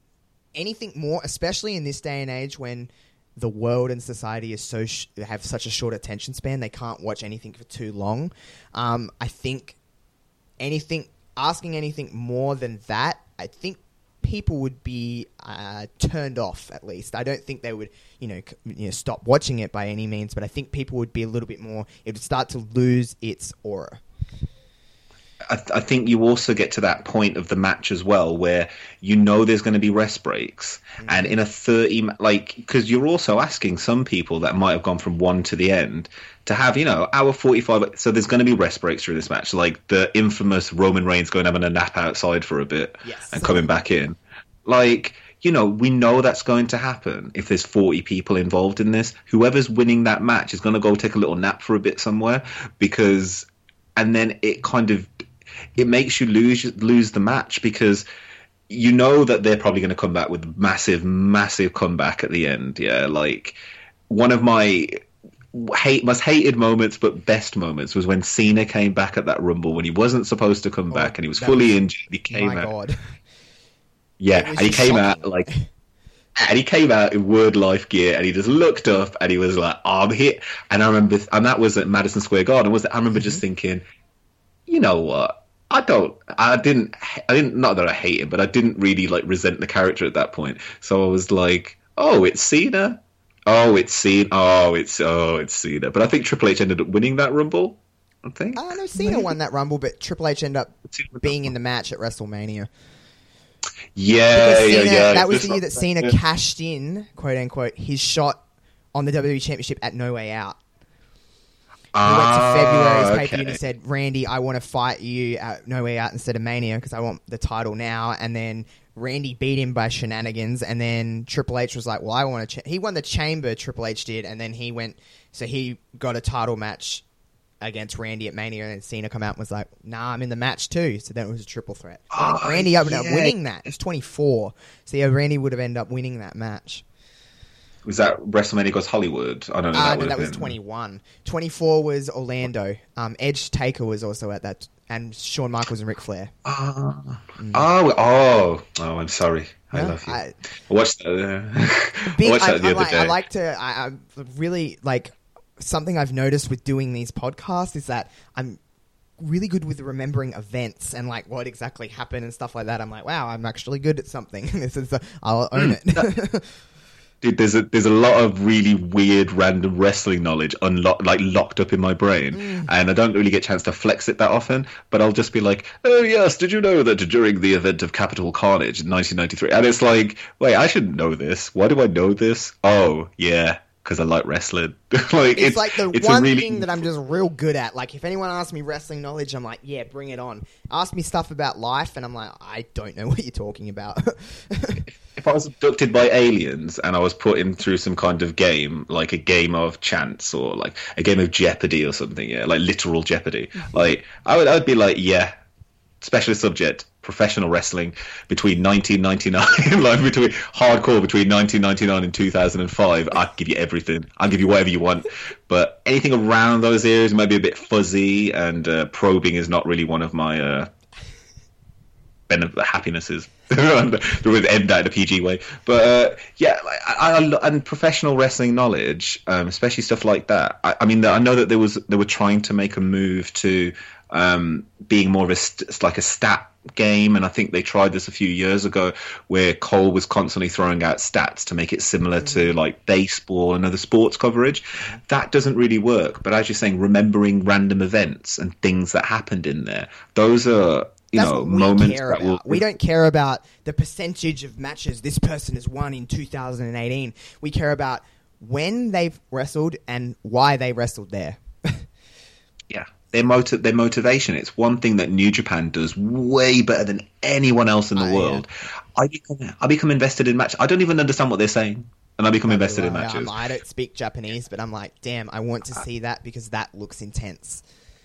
yeah and i can get what's going on through the medium of them telling it through their wrestling through something happening through seeing emotion you know like big emotions i was listening to um 83 weeks podcast the other day. And they were talking about triple h and you know like it's terrible. Why did they let him go? And bischoff starts to say like oh you know he was Terra Ryzing at the time. We tried to get him over and it just didn't work. But one thing that triple h was really really good at and it's something that the japanese guys are still really good at is making big movements. Like big Because movements. wrestling That's is so pulling- extra. It, it really is extra. You've got to be over the top. If you're not over the top, you ain't going to work. you want you want and it's like you want people in the top seats to see you you know like everyone makes fun of that like when someone goes for a um a sunset flip and they kind of whoa, whoa. like yeah that is funny if you're watching it on tv but if you're way up in the bleachers like way up in the sky somewhere and you're looking down at it you're like oh that guy is about to fall over Exactly. you wouldn't know it's an intricate maneuver like wrestling is supposed to be played to the back and you want as you said you want those big over the top characters those big over the top moves that make the matches bigger than they are larger than life and It, i think is, the wrestling is larger than life. It's an it's a it's we're almost living vicariously through this, and it's almost what you want to do in life, but it's too extra and almost to a silly. It's an element of pro wrestling that is kind of silly in a good way. Mm, I I think I've said this before on like some of my other previous live streams, but like Fowl Original is my wrestling gimmick. Like he's Yeah. totally my wrestling gimmick. Like, and I love him. He's great. He is just me turned up a little bit. Um, and you have to be because if you're not, like, you know, you, it's it's you want to get over by being that little bit you it's you and that's why i can really respect professional wrestlers a lot of the time because it's just them. And they're just kind of playing to they're, they're playing to the crowd as much as they can. They're playing to the back and they they're going to be extra they're going to be like over the top as hell because they want your attention. They want you to look at them. There's so many uh, Triple H said this on uh, about NXT about All Elite Wrestling earlier on today, actually, um, and he said they said, "Do you worry about All Elite Wrestling, this competition and stuff?" And he said, "We compete against everything," and it's something you said earlier about you know there being so many other kind of you sitting there watching the Royal Rumble with your phone in your hand, like that that's not anything against like generation now that have that ability. But when it was me i ain't got no other screens to be watching. I was my eyes were fixated on that television. Like i might have had a book in my hand but i can't read. So It's- i just look straight at the It's weird the world we live in because obviously I'm not going to be sitting on my phone while I'm watching, you know, the Royal Rumble this this this um, weekend. But in a sense, it's like what I've grown up in is that I was, you know, I grew up with a phone from the time I was nine years old. I I'm twenty I'm 23, so I grew up in that very um, pivotal technology kind of. I'm, I'm, I'm, but so like it's weird. Like if if I'm bored, the first thing I grab is my phone, and it's the first Yeah. thing I'm looking at. It's just because I'm so used of this society is that that's just what I've grown up with, and I do think, and I agree with you in so many ways. I wish I didn't do it. It was just it's this generation, and I wish that we didn't have everything so accessible in a way because in a in a way it kind of ruins a lot of different things, not just wrestling wise, but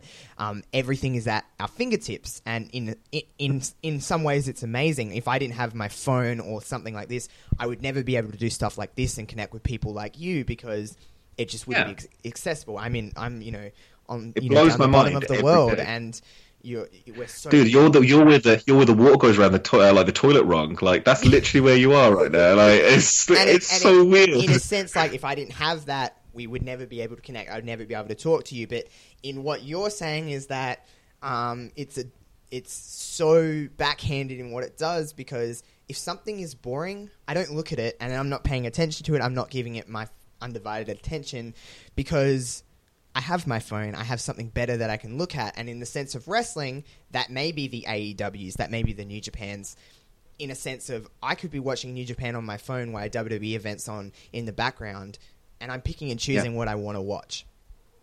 Mm. And your uh, your attention can be split between both of them, so it's never like I, I, I apparently I fall under something called the analog millennials, where we knew about V8, we lived through VHS, we lived through DVD, and so all the most of the main physical medias. Then we, in our relatively years, then got into uh, got to keep a bit of mystery here, but during our like middling years, actually not middle age years, I'm not that old, but like during those years, my formative years, like computers started becoming a bit more accessible. Like the I remember being about twenty something, and the iPhone coming out. And it being like, yeah, but I could just use Facebook on my computer at home. Why would I do that on my phone? That's stupid. Get off your phone. What are you doing on your phone? Don't take a picture of yourself. We're having fun. Stop taking a picture of us having fun. Let's have fun together. And I didn't have an iPhone, so to me, I was like, wow, this ain't this ain't really gonna last. No one's gonna sit there on their phone, and it's happened. And I don't look at that in a bad way. It took me a lot of long time to kind of really want to get a sm- actual smartphone because I was like, "Ah, I don't need, I don't need it. It's almost I don't need it. like, like so. In a sense of my generation of people, if it's not on Snapchat, it's almost like you haven't experience that life in that moment. Do you know what i mean? Like if you're not taking a picture of you and your friend hanging out at your house or playing a playstation or being out and drinking with friends if you're not snapchatting and documenting that time or facebook whatever it may be it's almost the hmm. sense of it hasn't happened in our generation if you want i don't know if you understand what i mean but um No, no, no. I totally. I Yeah. totally there's not that, that not that many years between us. No, but no, like, no. But even in the sense of like um, watching a wrestling event, um, like it's just so natural for me to have a Snapchat put out on my story, and it's like here I am watching the Rumble with all of my friends, and it's like almost if I didn't do that. People would be like, "Where were you? Why weren't you watching that?" It's like, "Why are you knowing every part of my move?" But it's on me as well because I'm just like everyone else, and I'm documenting absolutely everything I do. It's a problem, and But- it's it's it's a good and bad thing. I think you- it's it's it's, it's you've just it's it's not not it does not and it's never been like a generational thing for me. But we all kind of enter into a contract when we allow when we kind of get into get involved with technology in that kind of personal way. Like and i remember that i don't have a fa- i don't use my facebook anymore because i lived through when facebook started. And i remember it being like ooh like we got pictures of people i have not seen for ages. I've connected with some old friends and i was like that's great. And then it was constant where are you? Now luckily at the time obviously I put up status messages. Look back at some of them now, and I'm like, what an edgy teenager I was. What an edgy teenager I was. Like read back one of my statuses the other day, and it said it said boiled egg sandwiches plus um, plus Big Bang Theory equals bliss.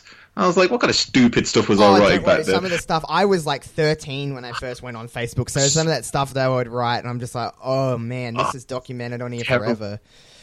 No, and it, but but I'm lucky because most of that time, yo, like that was done. I got random stuff on maybe like forums here and there, um, but I don't have like a single thread where I could just go, ah, okay, so this is you, and let's just, oh, well, that connects to that social platform, and that connects to that, and that connects to, oh, okay. There was there was a story here in the UK, very quick digression, but there's a story here in the UK of a lady that we had the first ever. Um, uh, police commissioner, young police commissioner, and they were between the age of 16 and 18, and they were supposed to deal with youth issues within the police. Um, she was brought in, and about a week or two later, and she was 18. They, she was the daughter of like quite a high constabulary or something. It, they found in like found loads of racist like it doesn't like months before she'd gone for this racist tweets which okay they were racist but they were almost like she thought that she was having a discussion with friends on twitter like through the tweets Yep. she didn't realize that I guess that they were going to be exposed to a larger platform. And just a few weeks later, they're like, okay, yeah, but you just said this about this minority. You just said this about this minority. How do you feel? She was like, oh, well, that was that was so long ago. They're like, no, that was like two months ago. Um, in her mind, she was like, well, that's just the internet. That wasn't me, and I think that there's a hard. It's it's hard lesson for some people to learn now. But the amount that you put out there, like I love doing this. I, I absolutely love doing this. Doing it under Fowl Original pseudonym is fantastic because I get to do whatever I want basically. Um, but but if it was me, me, I wouldn't necessarily say everything because it's I mean, maybe it's just like the generation. What I've seen now, like how people potentially not get hurt by it, but they can maybe make that connection too much, and then like two weeks of December, yo, I was on I was on Twitter every single day doing loads and loads of stuff. That's how I connected with a lot of the community because I was like, I got two weeks off work. I want to do some stuff and I want to get connected with people from across the world because of my time zone. Um, and it would be if it wasn't technology, I couldn't do that. But I do understand that doing this sometimes is going to take my attention away from something else. Yeah, But and I completely in the best agree. way. I, I agree in, In- in- every sense. It's just, um, it's it's just like I said before. Everything is so accessible, and you're. It's almost like you're under a microscope, no matter what you do. So, um, it's No, I it's- feel I feel, I feel for your generation in that sense that yeah, it's it's the it is it's not inclusion as such, it or exclusion. It's it's it's the kind of thing for me when I was younger would be like, hey man, I just got some like Nike shoes. They're like, yeah, you got Nike shoes, and if you didn't have Nike shoes, then you were not cool. But then over time, you just have to have that brand, and you don't realize it. Um, but there's nothing wrong with that. That's just the way that you know, like this generation the is, and I don't. in that kind of in that kind of zone, and we're just used to it. And it has its positives and negatives, like everything. Um, in the sense of wrestling, it I think the internet has taken a lot of way from pro wrestling. Um, in sense of element of surprise. That's no longer a thing because everything is at our fingertips, and we are literally living and breathing pro wrestling at any time of the day, 24 7. We can access anything about wrestling, and it is the time of the fan wanting to know everything. When, in a sense, it would almost be better if we could eliminate that aspect altogether and just, it would make the product better as a fan viewing it, I think. Do, do you do you do you think that like do you think that if we took away the I mean, because it's it's it's a question that a lot of people, you know, kind of ponder over for a long time. If if do you think that? Well, two things. Do you think we could go back to kayfabe, like true kayfabe, and do you think that that would help the product? Um, I don't think, um, I don't think we could ever go back to true kayfabe just because we know too much about the the art of pro wrestling. Take away all like dirt sheets and stuff like that. Um, I think the world is too enamored with what pro wrestling is, and not only that, WWE and other other wrestling promotions have been too open with the fact that the behind the scenes stuff of it, sure, it's interesting, and I'm the first person to get on that that train and watch everything about pro wrestling because I love it. But in a sense, Yeah. um, it almost takes away from the um, the appeal of pro wrestling because we know so much about it. Yeah, like okay, you take a TV show, you take a show like Friends, for example, whatever show it may be. Sure, we know these actors and actresses from this show, and sure, we know how this show was made to a sense, but we don't know every single script element of Friends. Pro wrestling fans want to know every single detail about a pro wrestling match, a pro wrestling segment, whatever. It's Yeah. it's that element of the unknown of like, is this you know what's this about? Instead of knowing it all the time and and trying to find out exactly why A, B, and C is happening, just take it for what it is. Enjoy the product. Yeah. Don't dissect it as much. I love breaking down pro wrestling and, and knowing things about pro wrestling. Trust me, I'm the first person. But in I know how I am as a fan that I take pr- wrestling for what it is, WWE for what it is. I try to always look on the next thing and where they're going. You know, I try to get in my own mind and see where they're going. When so many people are so negative on the product, especially WWE, Yeah. is that is just you are taking away the fun for yourself. Stop dissecting it so damn much for everything that's happening and just enjoy the segment. Like, okay, like you take the the Mandy Rose and Naomi stuff that's been going on and a lot of people have had their opinions on it. Guess what? I like that storyline. Was it poorly executed? Maybe in a sense, yes. In theory, it's a real life story. Um, a heel is doing bad things. Stop trying to find out. You know, stop trying to be like, but Mandy Rose wouldn't do that as a person. You know, Amanda Saccomanno, whatever her name is. Um, Yeah. She wouldn't do that as a person. But it's like she's not that. She's playing a character named Mandy Rose. Stop trying to dissect this storyline for so much more than it is, and just watch it. You would watch a TV show and that kind of stuff happens, and you don't blink an eye at it. But because it's pro wrestling, you blink an eye at it, and I think that's what this kind of the world is kind of formed into is that it's just analyzing things way too much, and we live in a world where everyone is offended about something. And I think, um, I just think that you know that's just an example. There's other things, obviously, but I just think we live in a world where that's too it's too analyzed, and we just got to take things for what they are. Go, go, going back to that point, you make that is very, very valid. The one thing that I have to say is, you know, we said before about if you're going to have something like the Alexa Bliss thing, like you need to get people over. The Alexa Bliss segment got no one over, mm-hmm. agree. but that Mandy Rose segment got got Mandy Rose over, got Naomi over. It got Jimmy. It's Jimmy Uso, isn't Yep, it? Jimmy. Jimmy, yeah, yeah, it got Jimmy Uso over with the female fans. I would feel because they'd be like, "Hey, man, he's loyal." It got him over probably with some guys and some of the core audience as well. Like, you know, yeah, they're married, and you've used a real life situation to your advantage, and everyone's everyone's got over with it. Like And, everyone like, is made- over in that segment. Me, I, I don't care. I get a lot of things on Twitter, like people bashing me for this, but I'm a Mandy Rose fan. I think Mandy Rose is Mm. actually she's she's obviously got a long way to go. She's got some potential. That girl obviously has a, an appeal about her. She does look like a star that you could Vince McMahon could put that woman on a poster.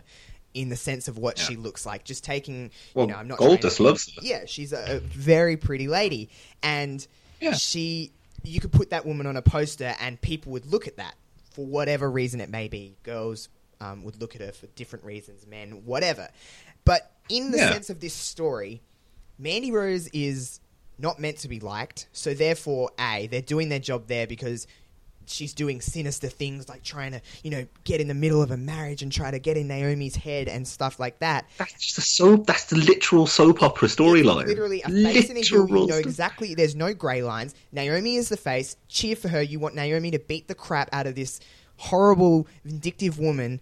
And Mandy Rose is doing anything she can. You look at their match on SmackDown this week. M- Mandy had Sonya, and they cheated to win. Mandy Rose, you know, with the dirty win, and ran away. Mandy Rose is a what 100% is what a heel should be. She's cheating, she's doing horrible things, and no one likes her. So Yeah. why, in every sense of the word, is everyone, you know, just crapping all over this because what they used the little real real life element is what exactly what everyone says they want in pro wrestling in this day and age is they want real life stories that would actually happen. Guess what? This kind of stuff happens in the world. Maybe not this extra, and but you got to turn things up a little bit for TV. But Mandy mm. Rose is a sinister woman doing horrible things, and no one should like her. Stop. Start. People got to start realizing that there's people behind these characters, and they're just like, just like how I said about Friends. Lisa Kudrow is mm-hmm. Phoebe. You know, we're not judging Lisa Kudrow for doing things that Phoebe would do. Do you get me? Yeah, but I, th- I think it's that you know you you're saying about the Mandy Rose segment. It was so watching that kind of happen as well. I mean, the first we knew about anything happening was images and reports from people from the SmackDown taping saying, "Why is there a picture of Mandy Rose in a towel up on the screen? Oh, this is terrible. Oh my God, what's happening? Oh, this must be because oh they go to the Attitude." Era." There was so much furore over a picture of her in her towel on the screen Yeah, to like, start with, so and it was like, "Oh my God, this is the end of the women's evolution. This is it. This is it. We're o- it's over. It's over." And I was like, elements of I was like, women. "It's There's her in a goddamn towel." It's like, there's it's- all it's like- these elements of women. There's not every woman is going to be, you know, straight up. I'm a great, you know, I'm the best women's wrestler in the world. You know, you have that, but there's all these different kinds of women and men that have all these different kinds of characters, and you choose whether to like the character or dislike the character. If that makes you dislike the character, WWE are doing their job. And all in all. You know, talking about the Royal Rumble, is there not a sense of all these people that want to see Naomi throw Mandy Rose out of the Rumble this weekend? I mean, exact, exactly how many people want to see everyone else just clear the area and let her kind of like lumberjack style, you know, two two women enter, one woman leaves. You know, they just circle round lumberjack. That would be an amazing spot. That'll be You it. built the it up. will be eating it up. We'll love. We'll be like, see you later, Mandy Rose. Naomi's got her little revenge on Mandy Rose for being doing all these horrible things to her. That takes away her ability to go to WrestleMania. Naomi's triumphant. The good guy wins. That's a story. That is a pro wrestling story from start to finish. Yeah, or they take, they both take each other out, and then they fight on all the way along out to the back, and then that's it. You see them, that's done. But either way, as you said, there's some kind, there, There's payoff. There's some kind, yeah. There's a payoff. There's it meant something. That segment meant something as part of a larger storyline, like. But you know, I, I I think. I think people nowadays, as you said, get offended quite quickly over things, quite easily, and that's that's sometimes people get offended for for, for selfish reasons, for self promotion reasons, um, but also sometimes people get offended because they're offended on behalf of everybody else. I, I agree Like- completely, and I think people are looking for And- reasons to be offended, just to be offended. Um, especially with what you sorry what you said about the negative kind of aspect of like the fandom at the moment people are looking for a reason to hate so like the host of that smackdown show was pretty damn good oh but mandy rose was there in her underoos And it's like, uh, it's like- yeah, so what? Like, she's a woman. that she's was- flaunting her body for a man to get inside this woman's head. Like, Yeah. it's a story. I mean, how many times have we seen a storyline of potentially a guy probably creeping on a like we literally had the same storyline not that long ago with Lana, Dolph Ziggler, Rusev, and uh, right? Summer Rae, yeah. Yeah. And we had a very, very similar storyline, and were people complaining about that? No, because it was it was a storyline, and they didn't care. And that was a re- that was even more real life when you think about. It. Everybody knew that Exactly. Rusev, Lana, yeah, and people ate that up. And you're right, like it's nowadays again. I think it's. I I said this about the whole Alexa Bliss thing, which is, yeah, everyone in the arena and everyone on Twitter was all very much, oh no, oh no. But those views, those videos, they got them views. They got, yeah, way bigger than anything. One of the videos um, had more views than the Roman Reigns leukemia announcement, the Alexa Bliss video. Yeah, and it's like, And it- that's- it- in a sense, I as a business, like it is a little bit of not clickbait, but uh, just for a lack of better terms. But WWE want you to click on that video. They want to get more eyes on the product, and whether it means that they click on that video on YouTube and three other WWE videos come up on the side. Who knows? Maybe five percent of people will only click on another video, but that's five percent. Then that's another five percent, and then before you know it, you have a bigger audience because of things like that. Yes, I agree with you that the Alexa Bliss segment was done with no payoff and there was no real reason it happened. At least with the Mandy Rose stuff, it come to you know Naomi and Mandy had a match this week. They have a feud. Um, and Yeah. for people that clamor for women to have feuds that aren't just about titles, this is one, and you're shitting all over it, and it's not going to really do anything for WWE sense to do more like this. Yeah, and I mean, I, I think I think that's that's the that's the beauty of of wrestling right now is there's a lot of experimentation, and SmackDown is perfect for that. I, I I've I really really love SmackDown for being a different show every week. Oh, so do I. Um, it's so good. It's it is every week. There's something different. Like um, the the evening, oh, it's gonna be total tangent. But you know when the All Elite Wrestling show happened, Yep. um, so the rally even the rally, and so it's a double or nothing rally.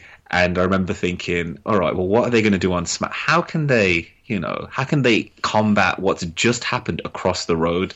You've got Daniel Bryan in the concession stands, and you know, just hanging out with the fans sh- shouting at them. I'm like, oh, okay, because normally you would have just opened in the middle of the ring doing something, Yeah. or we had that show when we had that, that weird backstage kind of reminiscent of Paul Heyman telling people in ECW, like with Shane Rallying McMahon saying, "Page, like, yeah.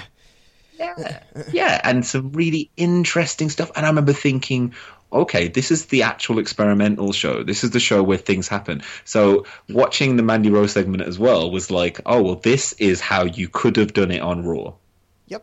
I agree Like, with you completely. you and SmackDown is so good at. So you have a week like this week's SmackDown where it was very, um, for the most part, match heavy.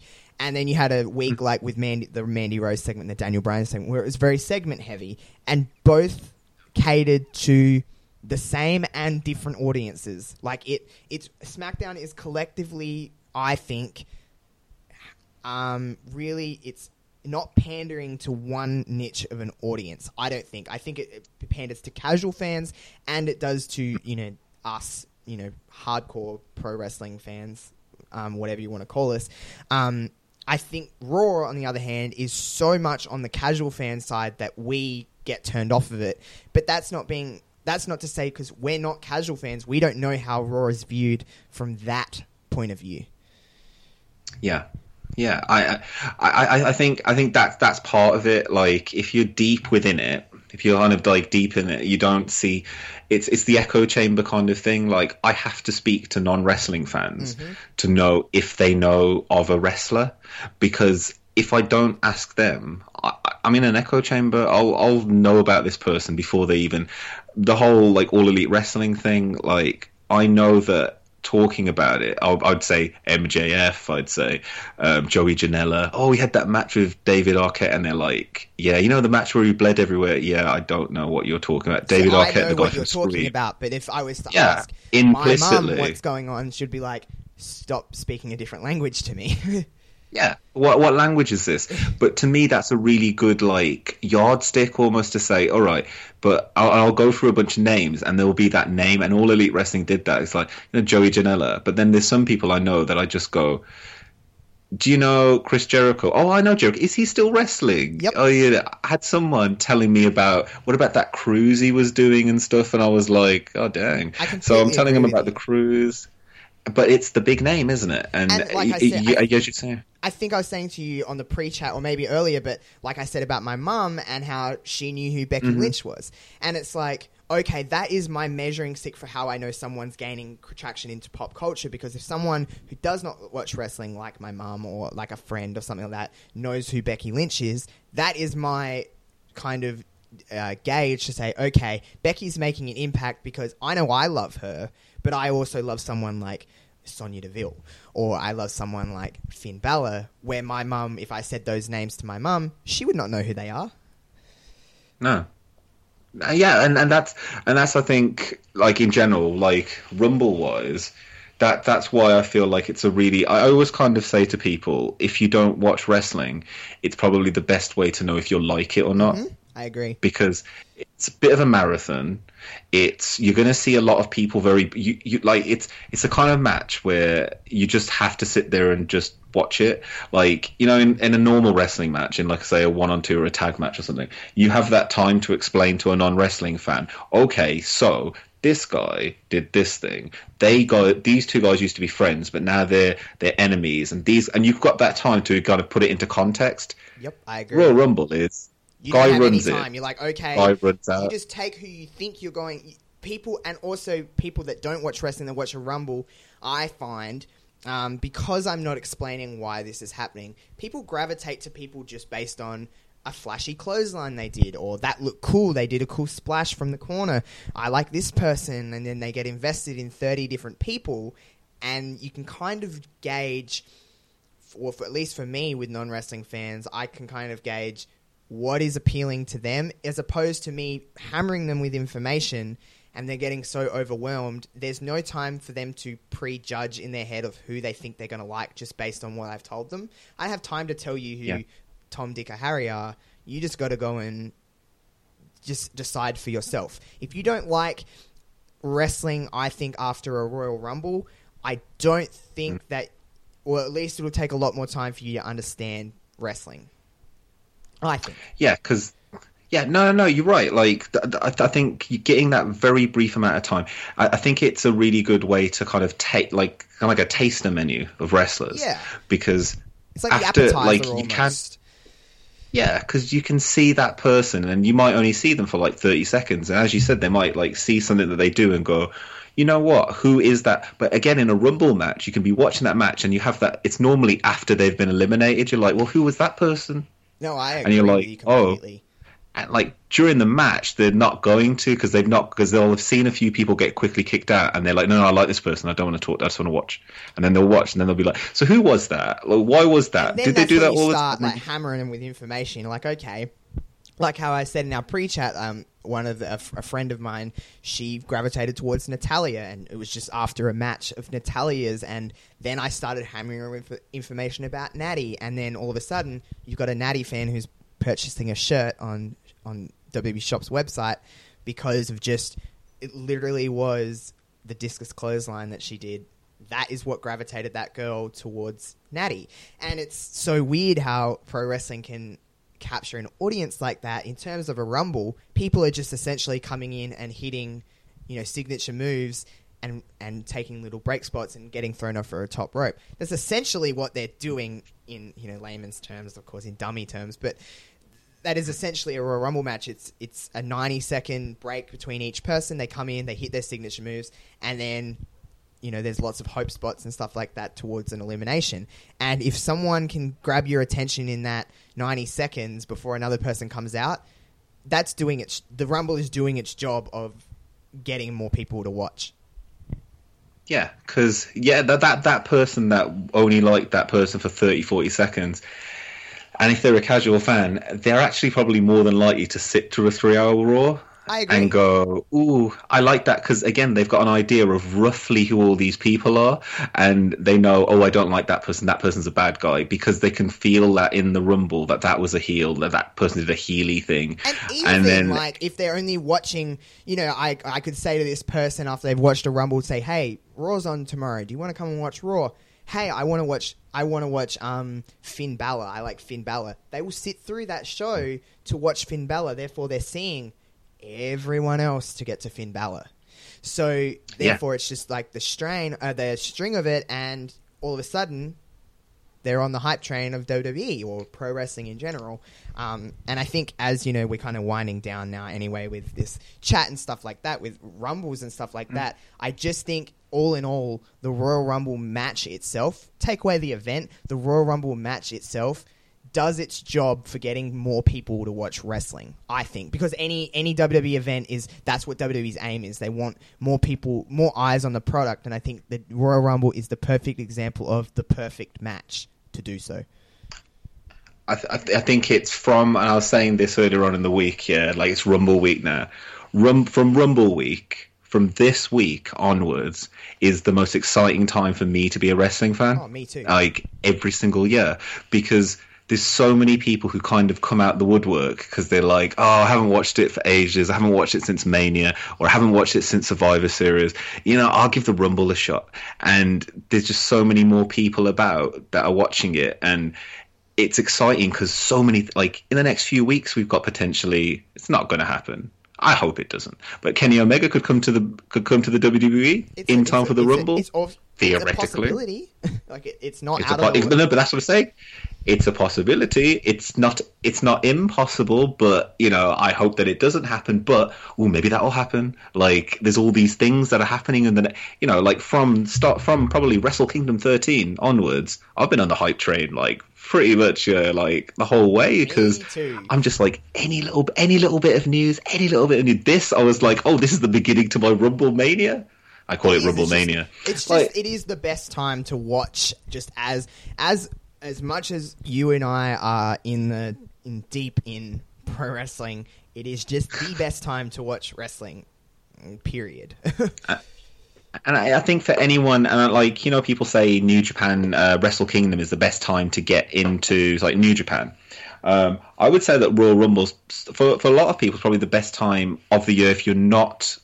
A, like if you're a casual fan or you're a lapsed fan, it's the best time to jump back in because it's it's like the set like the clock gets reset to a certain point and you you get a chance to appreciate a lot of people for you know that shot. Maybe they will be. Maybe they can. Maybe they and you see those familiar faces. I am yeah I, I'm so, so dang excited. Thank you very much josh for hosting me on Uh, this man. no, God uh, I you. have I have one more final question. I have to ask: Who is walking Mm-hmm. away with the men and women's Royal Rumble victories this weekend? If you had to choose, if you can't choose, I understand because it is Yeah. very hard. But if I I want to ask you, who do you think's walking away with the two Rumble victories? All right, so I did this earlier on just in preparation for the show. Um, now, wrestling logic, I would think that looking at the people on the women's rumble, um, that Charlotte Flair would win. Um, there was speculation earlier on that potentially, if uh, say uh, Becky lost a match, that she'd go into the Rumble Stone Cold. I'd like this. Becky could go into this uh, Rumble Stone Cold style, just defeat everyone, and then just go, yeah, that's it, Ronda. I'll see you later. Like that would be nice, but wrestling logic, it will be Charlotte Flair because she didn't win last year. Um, and for the men's, um, I see on the men's. I thought that was the hardest one to pick I, the I women's. agree thought- with you too because I'm doing my predictions with someone else tomorrow on um, Wrestling Reverb, and I am still the women's one. I pretty much I think I've got down, but the men's one is what I was like.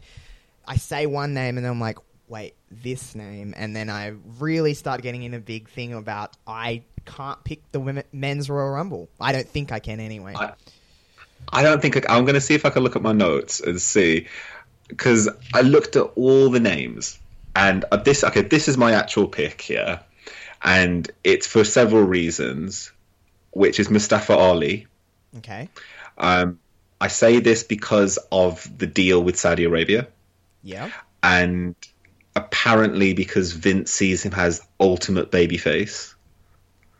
Um, so I could see Mustafa Ali winning it, a kind of Rey Mysterio style deal, um, where he has to constantly, and that's why it kind of took me back to that. He has to constantly defend that championship title shot till he gets to Mania. I don't know who he'd go up against. I feel like it might be a Daniel Bryan, yep. but say Daniel Bryan versus Mustafa Ali, Mustafa Ali winning that championship, the first Muslim American to win that championship, to then go into Saudi Arabia and parade around the title, kind of how they wanted to do with Alberto Del Rio.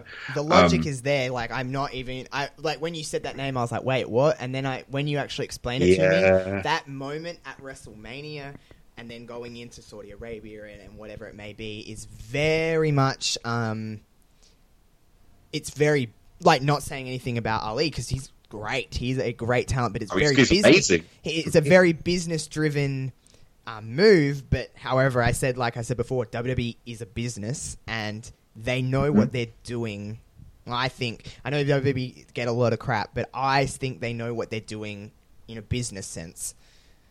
Maybe yeah. not, you know, with their, you know, they're questionable with some things with creative and stuff like that. But that's out of our control, as is as is anything that they do. But they they they have a business. They've been a business for a long time. They're a publicly traded company.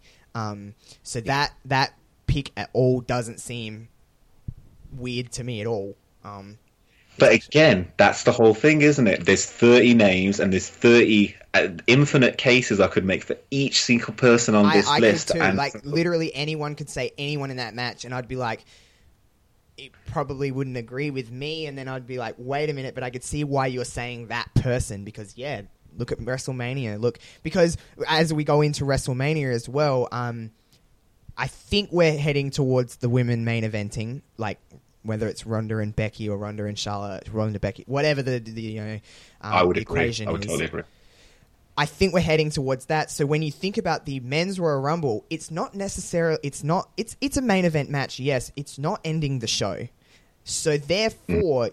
you don't have to put quote unquote the biggest star in that match. You can make a star for this WrestleMania because you can take that chance because they're not headlining the show um, in a sense. They yes, they are a main event and stuff like that. But this is where you can build your next star. You don't necessarily have to have someone that's already established to do this because there's there's there's two pay per views in between Royal Rumble and and WrestleMania. There is a lot of other ways we can get our other title matches through then and now. There's two months, nearly mm. three months of booking that we have until Mania. So there's a lot of ways to get from Rumble to Mania. So it, if you understand what I mean. It, not saying that Mustafa yeah. Ali isn't a star, like he is. He's he's new. He's no, but he can be built.